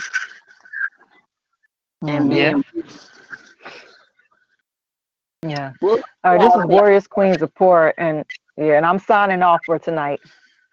Okay, Warriors, thank you for all of your contribution. We're actually on uh, overtime drive, so we're going to end for tonight, but I'm going to ask Miss Daphne if she can say our final words for us tonight before we close out the show. Okay. Um. Hallelujah, thank God I'm back because I was having a nervous breakdown trying to oh. get in here, and I had the wrong number all the time, you know? Oh. I don't know how that happened, but that's diaper knee for you. Um, uh, yeah. Um, I'm happy to be back, and I'll say a little prayer for us. Father God, yes. in the mighty, matchless name of Jesus, we thank you for this group, Father God. Father God, give us the words, the message that you want us to have out so we could be more effective, Father God. Father God, all the trafficking and the murder and the organs and stuff, Father God, you see it, you know about it, nothing new. We ask your help in the matchless mighty name of Jesus. Amen? Go and sin no more. All right. Beautiful. Powerful. Thank you so much for that prayer. You're welcome. Much needed.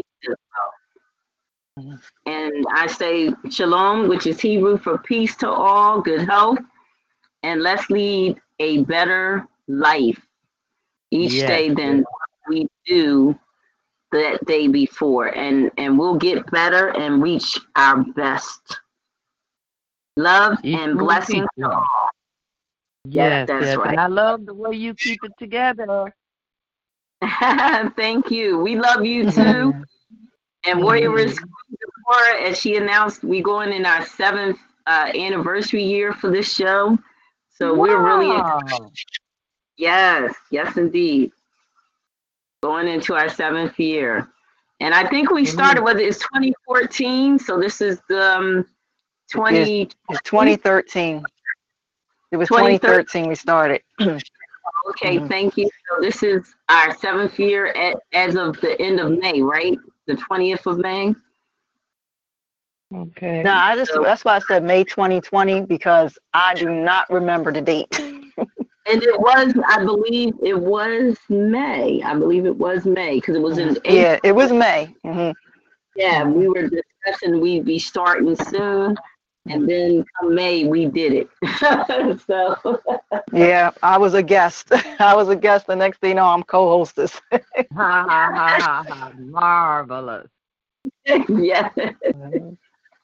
So we're excited. We're looking forward to, and next week's show is going to be all about um, for our community um, in terms of finance and starting your own business. And when you start your own business, what are the resources that are available to you? We have a financial service um, lead consultant representative from Carpenter Financial Services, a woman of color, and she is helpful, helped many business owners, small business owners in particular, that needed money and, and they needed it fast. And some of them, the banks rejected because, listen, our banks, believe it or not, mm-hmm. they are still following a lot of the uh, Jim Crow laws. Without a doubt. Mm-hmm.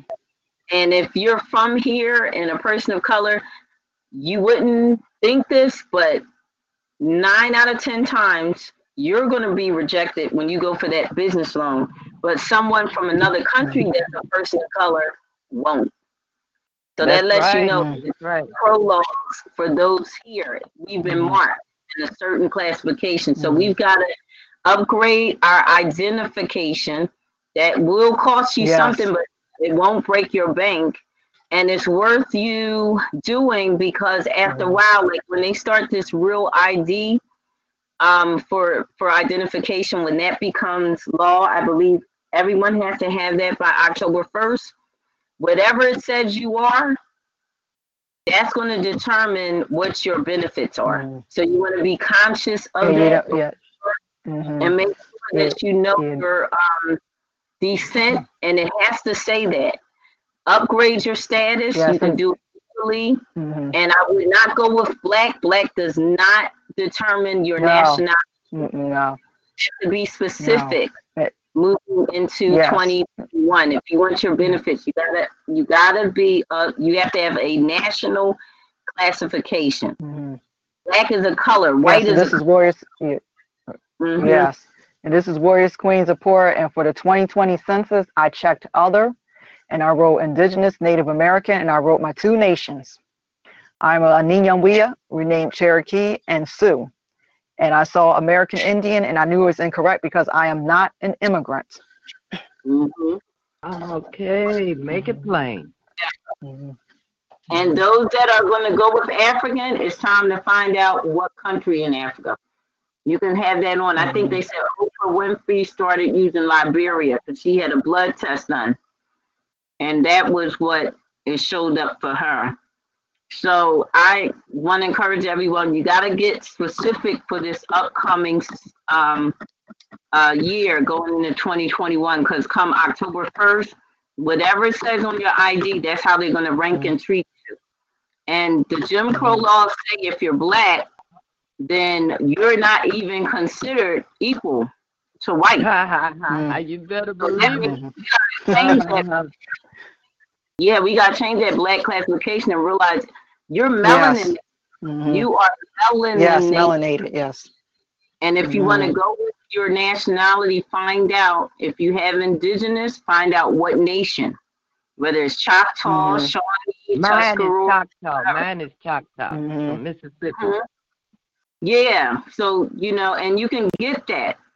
Uh, they may require mm-hmm. that you have somebody's birth certificate, whether it's your grandparents or um, great-grandparents or a picture or something that shows them what mm-hmm. the actual, um, you know, garb on it or something that connects you with that nation. Sometimes it's just a matter of you contacting mm-hmm. your local um, indigenous yes.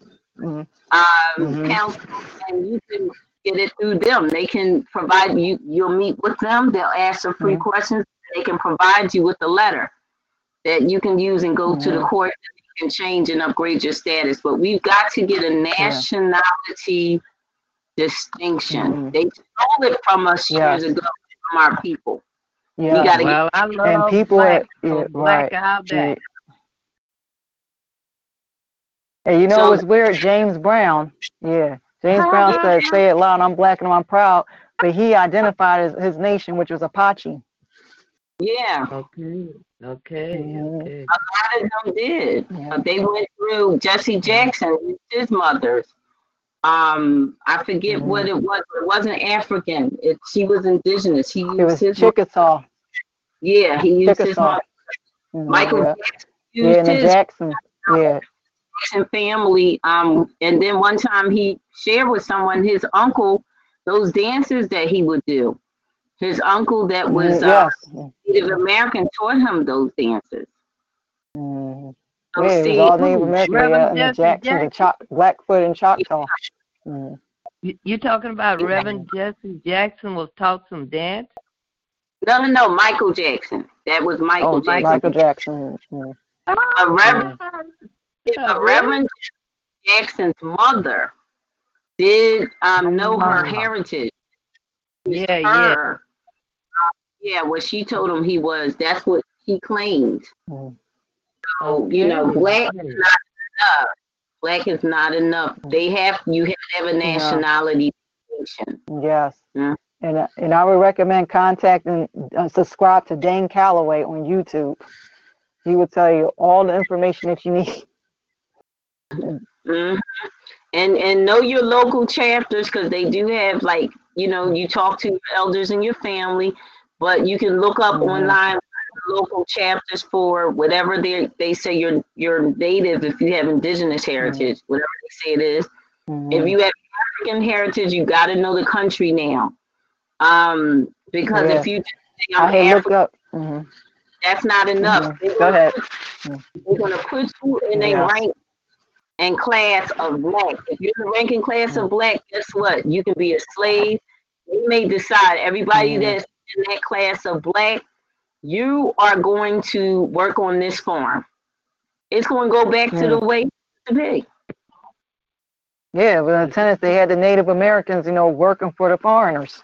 They're not got the roles got switched because the uh, Native okay. Americans were the uh, landlords and the foreigners were the tenants, and then they did the trickery, right, and boom, right. you know, the roles switched. And yeah. I looked up my name, last name. And it said the origin Aboriginal. Mm-hmm. They have what was called surnames. If you was of Cherokee, mm-hmm. there were certain surnames that distinguished mm-hmm. you from just a, a group of people that were referred to as black or Africans.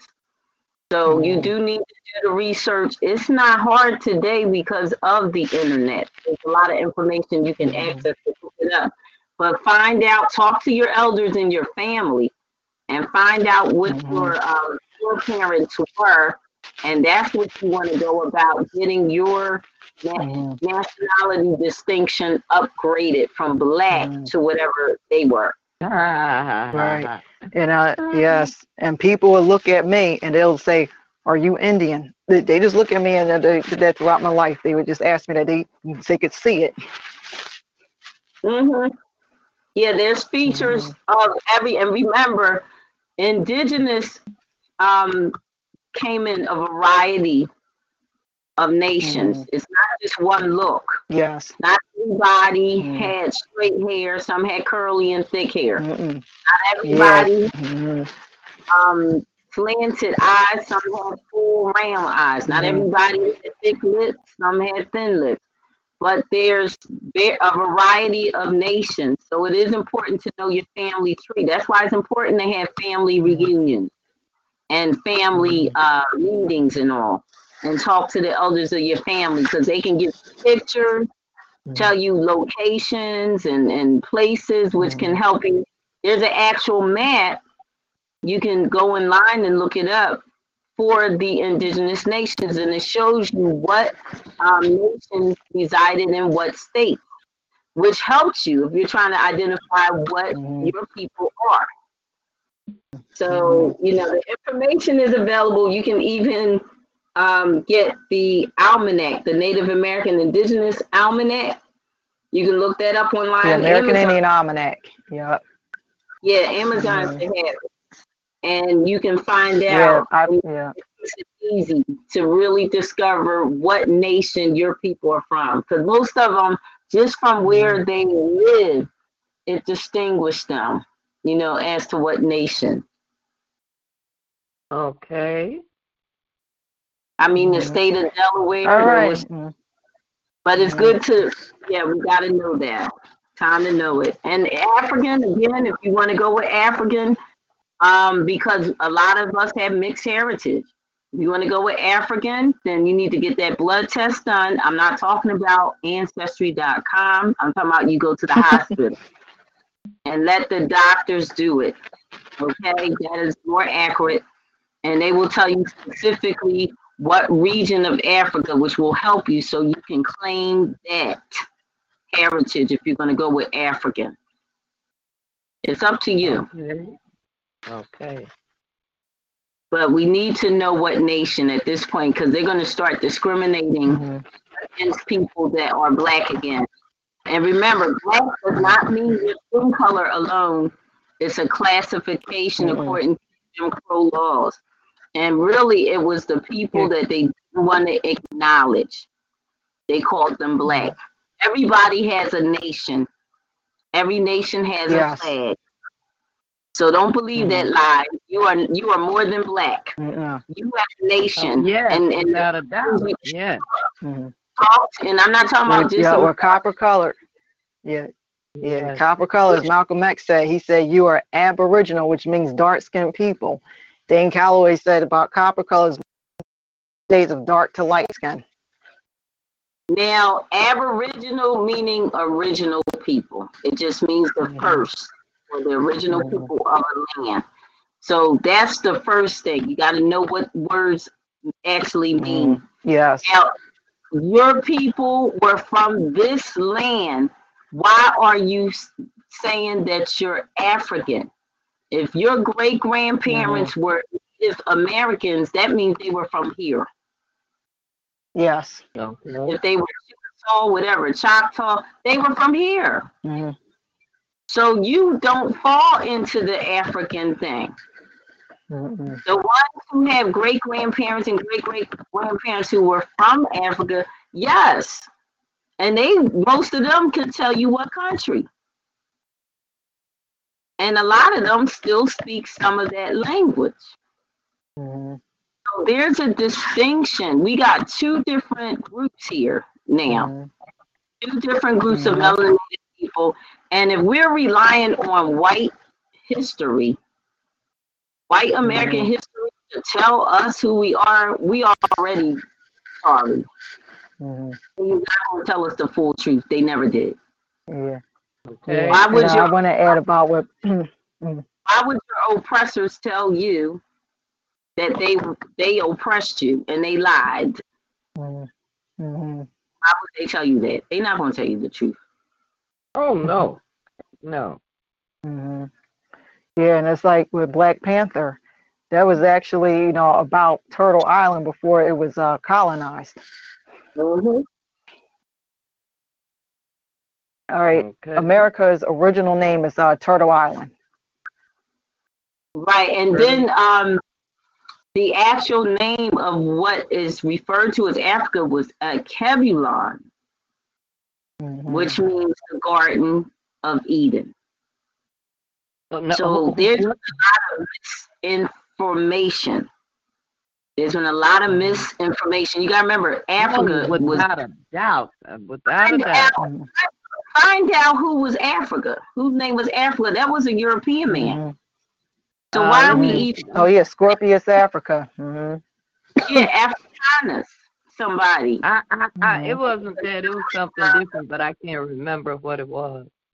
Yeah, mm-hmm. That was a conqueror that went around stealing mm-hmm. other people's land. So why are we even using that name mm-hmm. to reference that landmass? So we need to really know the history behind certain names. But the original, yeah. uh, this this land, North America, was actually called Turtle Island. And I was told it was called that because at that time, a lot of turtles washed up on the shore mm-hmm. line wow. of America. Mm-hmm. And it was called Turtle Island. And it was another name they gave it because it was the land of plentifulness. So it was a very um, fertile land. A lot of crops grew well, but due to contamination, we're not even seeing the land yielding its fruit like it used to many years right. ago. Right. So it, they're saying this year, for some reason, they've been watching the earth. Even the coral reef, reefs are reproducing themselves at a faster rate, more faster than normal. So Earth is actually healing herself right now and being regenerated, mm-hmm. which is a positive thing. Atlanta, Georgia, I did some research. Why was Georgia um, sectioned off and called Atlanta? Who knows the history of Atlantis? Oh, that who knows thing under the water, under the sea. Right, the city that went under the water. Well, Georgia was one of the main points of Atlantis. Atlantis was right here in the U S Mm. All the way okay. up to Canada. It went from that area of Georgia, massed over on the East Coast through Pennsylvania, all the way up to Canada was Atlantis. Oh, really? It was, yes, it was here. Wow. Atlantis. And there's still gold in the hills of Georgia. That wasn't just a song that was sung. A lot of the folk songs told the truth. The Mississippi River was a sacred river. There was a certain song they used to say, "Bow, Mississippi, bow, Mississippi." That was really a reverence. They were honoring it as a sacred water. People would go and gather that water in, and it was known to have healing properties. The Mississippi River, which goes from north to south. In this land, in this land, there's a lot of history of this land that has not been put in our schools. And it's been hidden for a reason. Again, the oppressors do not want the original people's descendants to know who they are. Right. And to know whose land this really is. That song, "This Land Is Your Land, This Land Is My Land," from right. California mm. to the Virgin Islands. You know what that was actually saying? This land was indigenous. Queen Khalifa was not fictitious. She was an Amazon, an indigenous mm. woman of color. And she lived where? In the mountains or the hills of California. And so did her tribe. Now, what, what was her name? Mojave. Queen Khalifa. Khalifa. And California was named after her. Queen Khalifa. We Khalifa. Queen Carlita. Carlita. That's who California was named after. Mm-hmm. Oh. A woman of color. Wow. There's a lot of history. But listen to the mm-hmm. song. Even the, I believe the Marines you sing it, from the halls of Montezuma. All of that is the original people. The shores of Tripoli, ain't it? Yes. The original people were the ones who were the first here. Right, without a doubt. Who right. mm-hmm. established the, even the naming of the rivers, the states, Susquehanna, um, mm-hmm. Full-Kill. Those are indigenous names. No European mm-hmm. person put them names on them rivers. Mm-hmm. Okay, okay. What is it, Yosemite Park and all these different, there's, those are indigenous mm-hmm. names. Indigenous people named mm-hmm. all of this. Okay.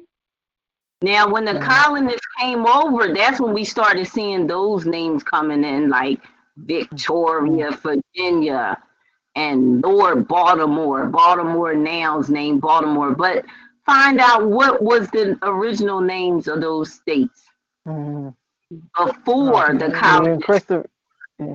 before fourteen ninety-two, when they started mm-hmm. coming over here and stealing our land. Yeah, and naming, yeah. mm-hmm. naming. Remember renaming, because everything was named already. Mm-hmm. Right, right, right. Mm-hmm. And they either whitewashed it and whatever, mm-hmm. but changed mm-hmm. it all around, you know. But it's so mm-hmm. much. Even Christopher Columbus. Mm-hmm. Yeah, Christopher Chris- Columbus was a Spanish Moor. And he never he never landed here. He landed in the Bahamas. And if you and, and most of us his journal if he read his journal knowledge, that's what he described. It was an island. But he was in the Bahamas. He wasn't even here.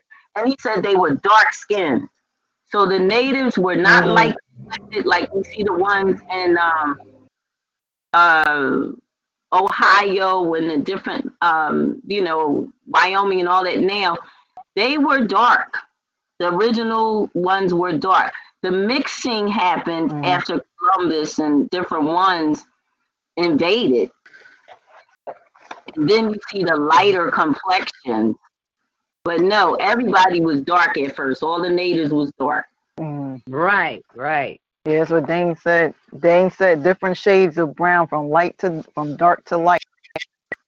Mm-hmm. I saw pictures. American Indians. They were dark, dark, dark, dark, dark, dark, mm-hmm. dark, dark, dark. Without a doubt.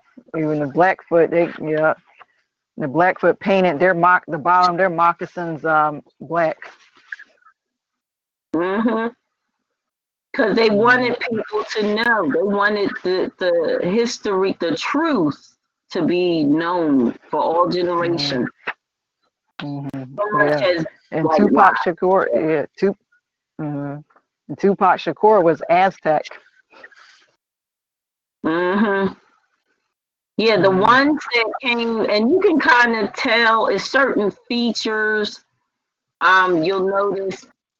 But a lot of the ones that they're calling Mexican today, a lot of them are either Aztec mm. or I'm trying mm. to think of the name. It's a, another group.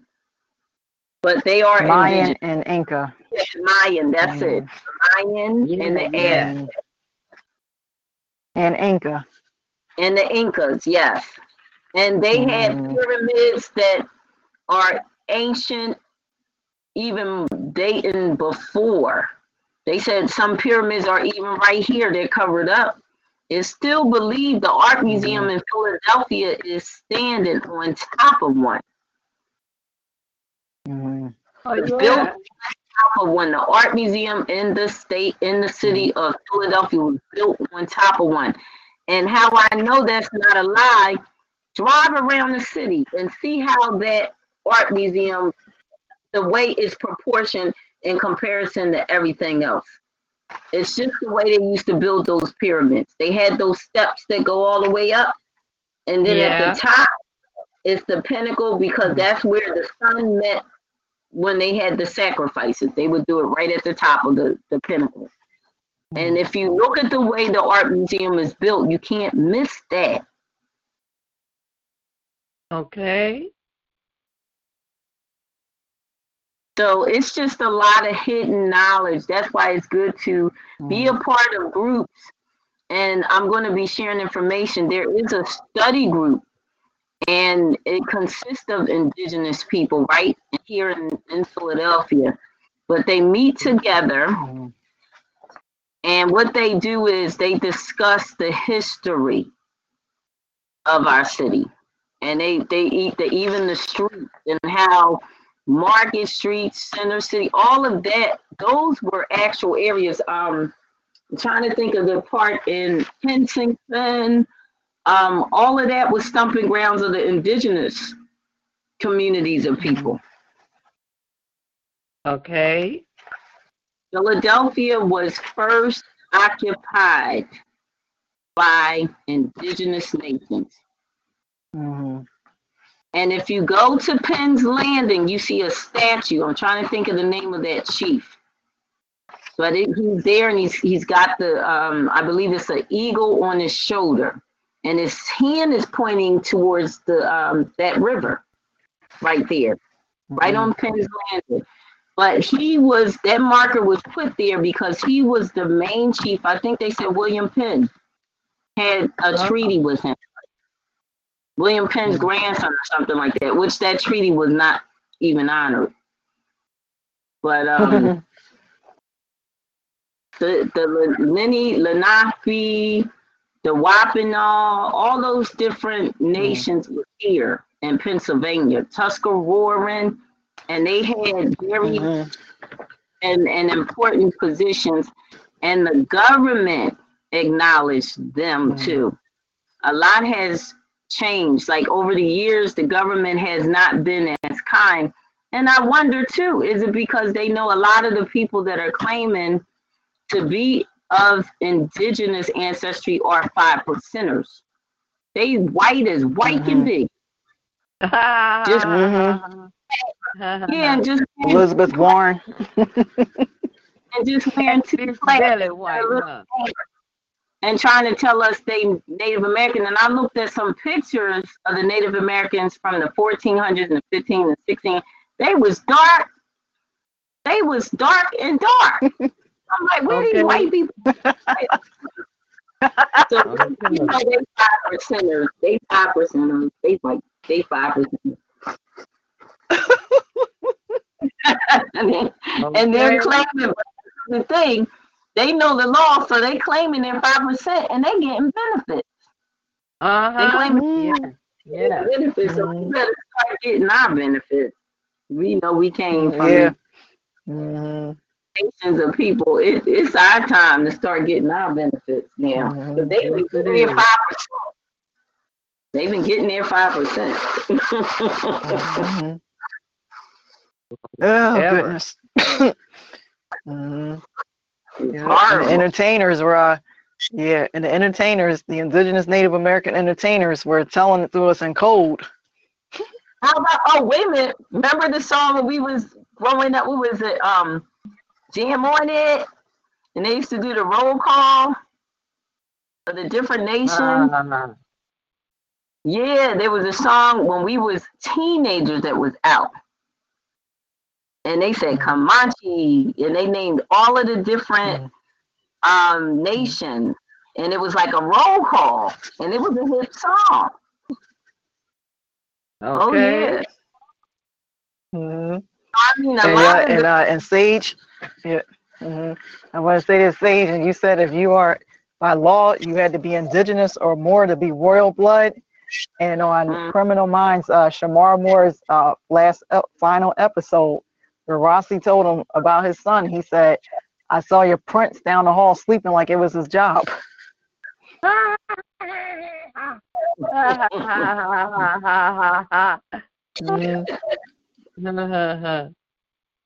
I mean, they got to yeah, start. Fresh, in The Fresh Prince of Bel-Air.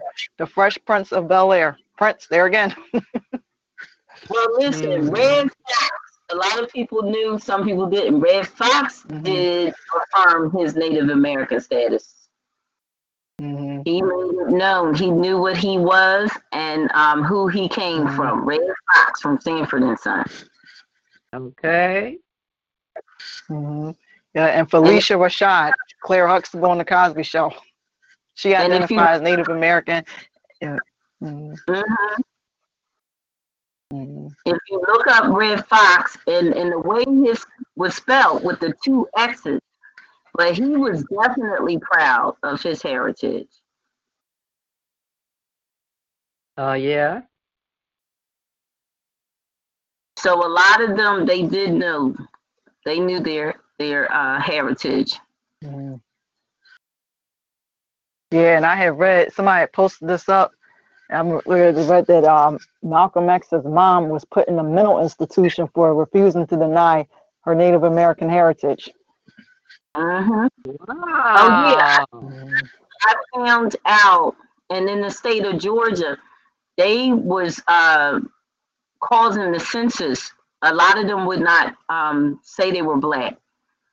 My father's mm. mother's uh, grandfather told her, when she was a little girl, you are not Black, because the whites was coming mm-hmm. through there and telling them that they had to uh, register as Black. They could not register as what they were. Wow. Mm-hmm. My grandmother still mm-hmm. remembers her mm-hmm. grandfather telling her, you are not Black, you are Cherokee. Mm-hmm. And that's okay. what she continued mm-hmm. to say. And she told us when we were little, she told us that. So it was not difficult for me to embrace my heritage in that regard, because she would rehearse it in our ears every time we visited with her mm-hmm. and tell us that's what her grandfather always told her. And she wanted us to know. So it is important that elders communicate the history to the generations after them. Mm. It's important. And I want to add to this, Warrioress Queen Zipporah, is that the reason why uh, Native Americans were forced to accept the quote-unquote Black label is because they were, as Dane Calloway said, they were threatened with one year imprisonment or lynched. Yeah. In other way, you know, in other ways that he wouldn't bother to mention. Well, I'll share this. We found out. Mm. Um, I think it was my. Uh, yeah, my grandmother's grandfather, he had to run from Florida because he smacked the white mm. man. Really? he, the white man called him a nigger, and he said, what did you say? He said, I am Cherokee. He told him who he descended from, and he smacked him. And in the state of Florida, yeah, in the state of Florida, they would lynch them. Ooh. He had to run his family. He couldn't tell them where he was going. So he originally was in Florida, and he escaped to Georgia. And that's where he met my great-great-great-grandmother. Yeah. And they got together. But, yeah, yeah. I tell you, it's something. Yeah, and, yeah. and the N-word, yeah, and the N-word, niggerly, nigger means stingy. It's from the um, word niggerly, which means stingy. You look it up. Yeah, it was a bad word. And like mm-hmm. if you were indigenous, mm-hmm. you weren't called that. You were called what you were. So to him, that white man dishonored his his people, you know, and his mm-hmm. his family honor. So, you know, he felt he was defending his family honor. He smacked them into next week. Oh, God. I was like, if I could go back and that's one thing I would want to witness, to see if I could go back and go in the time machine and just be there to see. Well, there was the beginning of uh, Marshall, the beginning of Marshall film, the, the preview, where those men was messing with Thurgood Marshall, and the, the Native man pointed the gun at him. So this is Mister Thurgood Marshall, the man's an attorney. You will treat him with the respect he deserves. Okay. Hey, they had to be bold. They were strong, baby. They ain't take that mess. Okay. But that's the way it was. I, I remember reading about, um, I'm trying to remember the name, Frederick Douglass. And they said um, he, he was tired. The white man whipped him. He took the whip and whipped the white man. They said the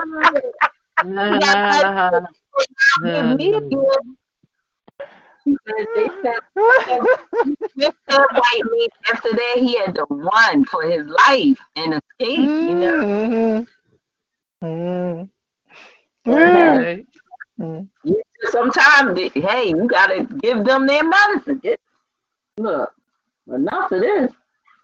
You know, it looked like the Indians could have poisoned those arrows and killed them with mm. that or something, or that the ones in Africa, the, the poison darts or something, you know. But they'll be in the Amazon, the poison darts. They'll be in the Brazil, Amazon, Brazil. Mm-hmm. Oh, yeah. And, you know, she's right, though. That's meaning something, because even within the indigenous population, remember, nations were fighting. There was infighting going on. They called it right. tribal war. And I think whenever you have an enemy, they look for that. They want to find out, well, where is the weakness? And if they know yes, the yes, yes. and the Choctaw or the Seminole and the Shawnee mm-hmm. are not, you know, getting along, then they, they use those weaknesses. And it, and there's instances yes, we yes. they got those mm-hmm. um, rival uh, nations to turn against each other.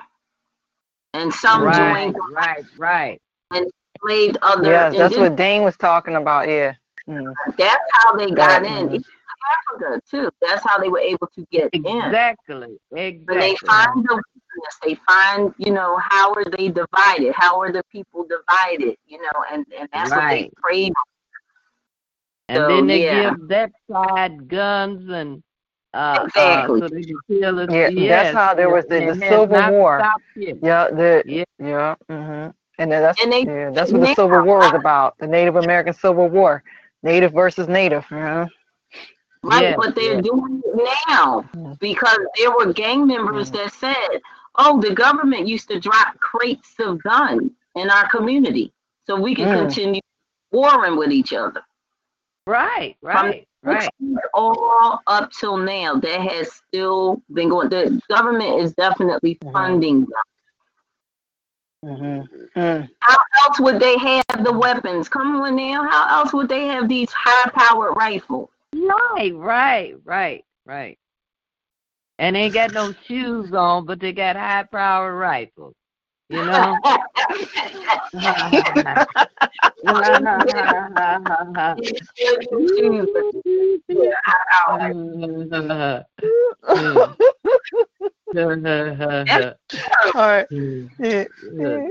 I'm going to get off now. I'm going to sign off for tonight. This is Warriors Queen Zipporah.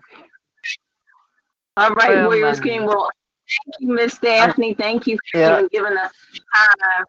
Warrioress Queen and, and Miss Daphne for your input. This was good. And don't forget, next week you can spread the word. We're going to be talking about finance, and we're going to learn about how we can finance our own businesses in our community. So Black Wall Street mm-hmm. will rise again post this global mm-hmm. pandemic. no. yeah, you know this ain't going to last. All right, this Warrioress Queen.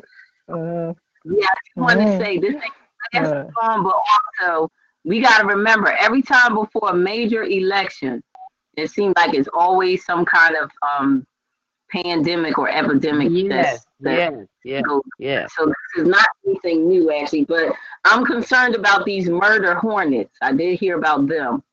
They're oh, they're heading our way. Reading about that. Yeah, they Man, said one thing. Be- one sting from them, and it showed them literally taking bees and tearing them in half. These things are were created. They tore a bee. Yes, yes, yes. Almost two inches or two and a half inches long for one. That's I've never seen hornets that big. And it took like your regular honeybees, and they're saying uh-huh. it's definitely going to kill the honeybees out. It took one and tore it in half and fed it to its larva, its babies. Oh I said, I'm out. God. I'm out of here. If they come, I'm going underground. I'm either going underground or I'm leaving the state. I said, those things. With that one thing and it'll kill a human. I said, no way. This right after a global pandemic, we don't need that. And they're claiming, of course, that these hornets came from Asia. Everything's coming from Asia. Everything. I don't believe it. Nothing from America, you know? I do believe it was created in the lab because I saw the way it tore the bees in half and fed them to the baby. It just didn't look right. It just looked like something from a sci-fi movie. So that's not natural. That's not, yeah, that's not natural. Don't like that. They don't do that to their own, you know? I know. They done created this thing. Yes. Man, this is crazy. I said, after one woe is past, another woe comes. Now we got yeah. murder, and that's what they named them, murder hornets. They said the scientists murder hornets. Uh-huh, uh-huh. Ladies, what good night, y'all. We still here. I love you all. It's great being back with you. you. Have a great night. Yes, and I said year twenty twenty, this is a year we none of us will forget. It's a year yes, to remember. Yes, yes, yes. Oh, gosh, help us all. Well, peace good and night, blessings to everyone, and we'll rejoin on next Tuesday. Don't forget eight p.m. Eastern Standard Time, talk shoe dot com, and our show's I D number is one three three one nine three. It's a six-digit number, one three three. I got it written down. I know where it is now. Yes, and you can call in to participate. When you tune in, you can call in eight six seven, two nine two, three zero six six, eight six seven, two nine two, three zero six six. We'll be starting live at eight p.m. Eastern Standard Time. We're going to have Sandra Carpenter speaking about financial services. And yes, we can finance our own businesses. And if you have your own small business, you don't want to miss tuning in because you're going to find out what resources and sources are available to you. She, she'll be discussing them and how, yes, in spite of what those roadblocks are that seem to hinder many people of color from being able to access finance, who are starting their own businesses, there's always a way. Where there's a will, remember, there's a way. Yes, and Sandra yes.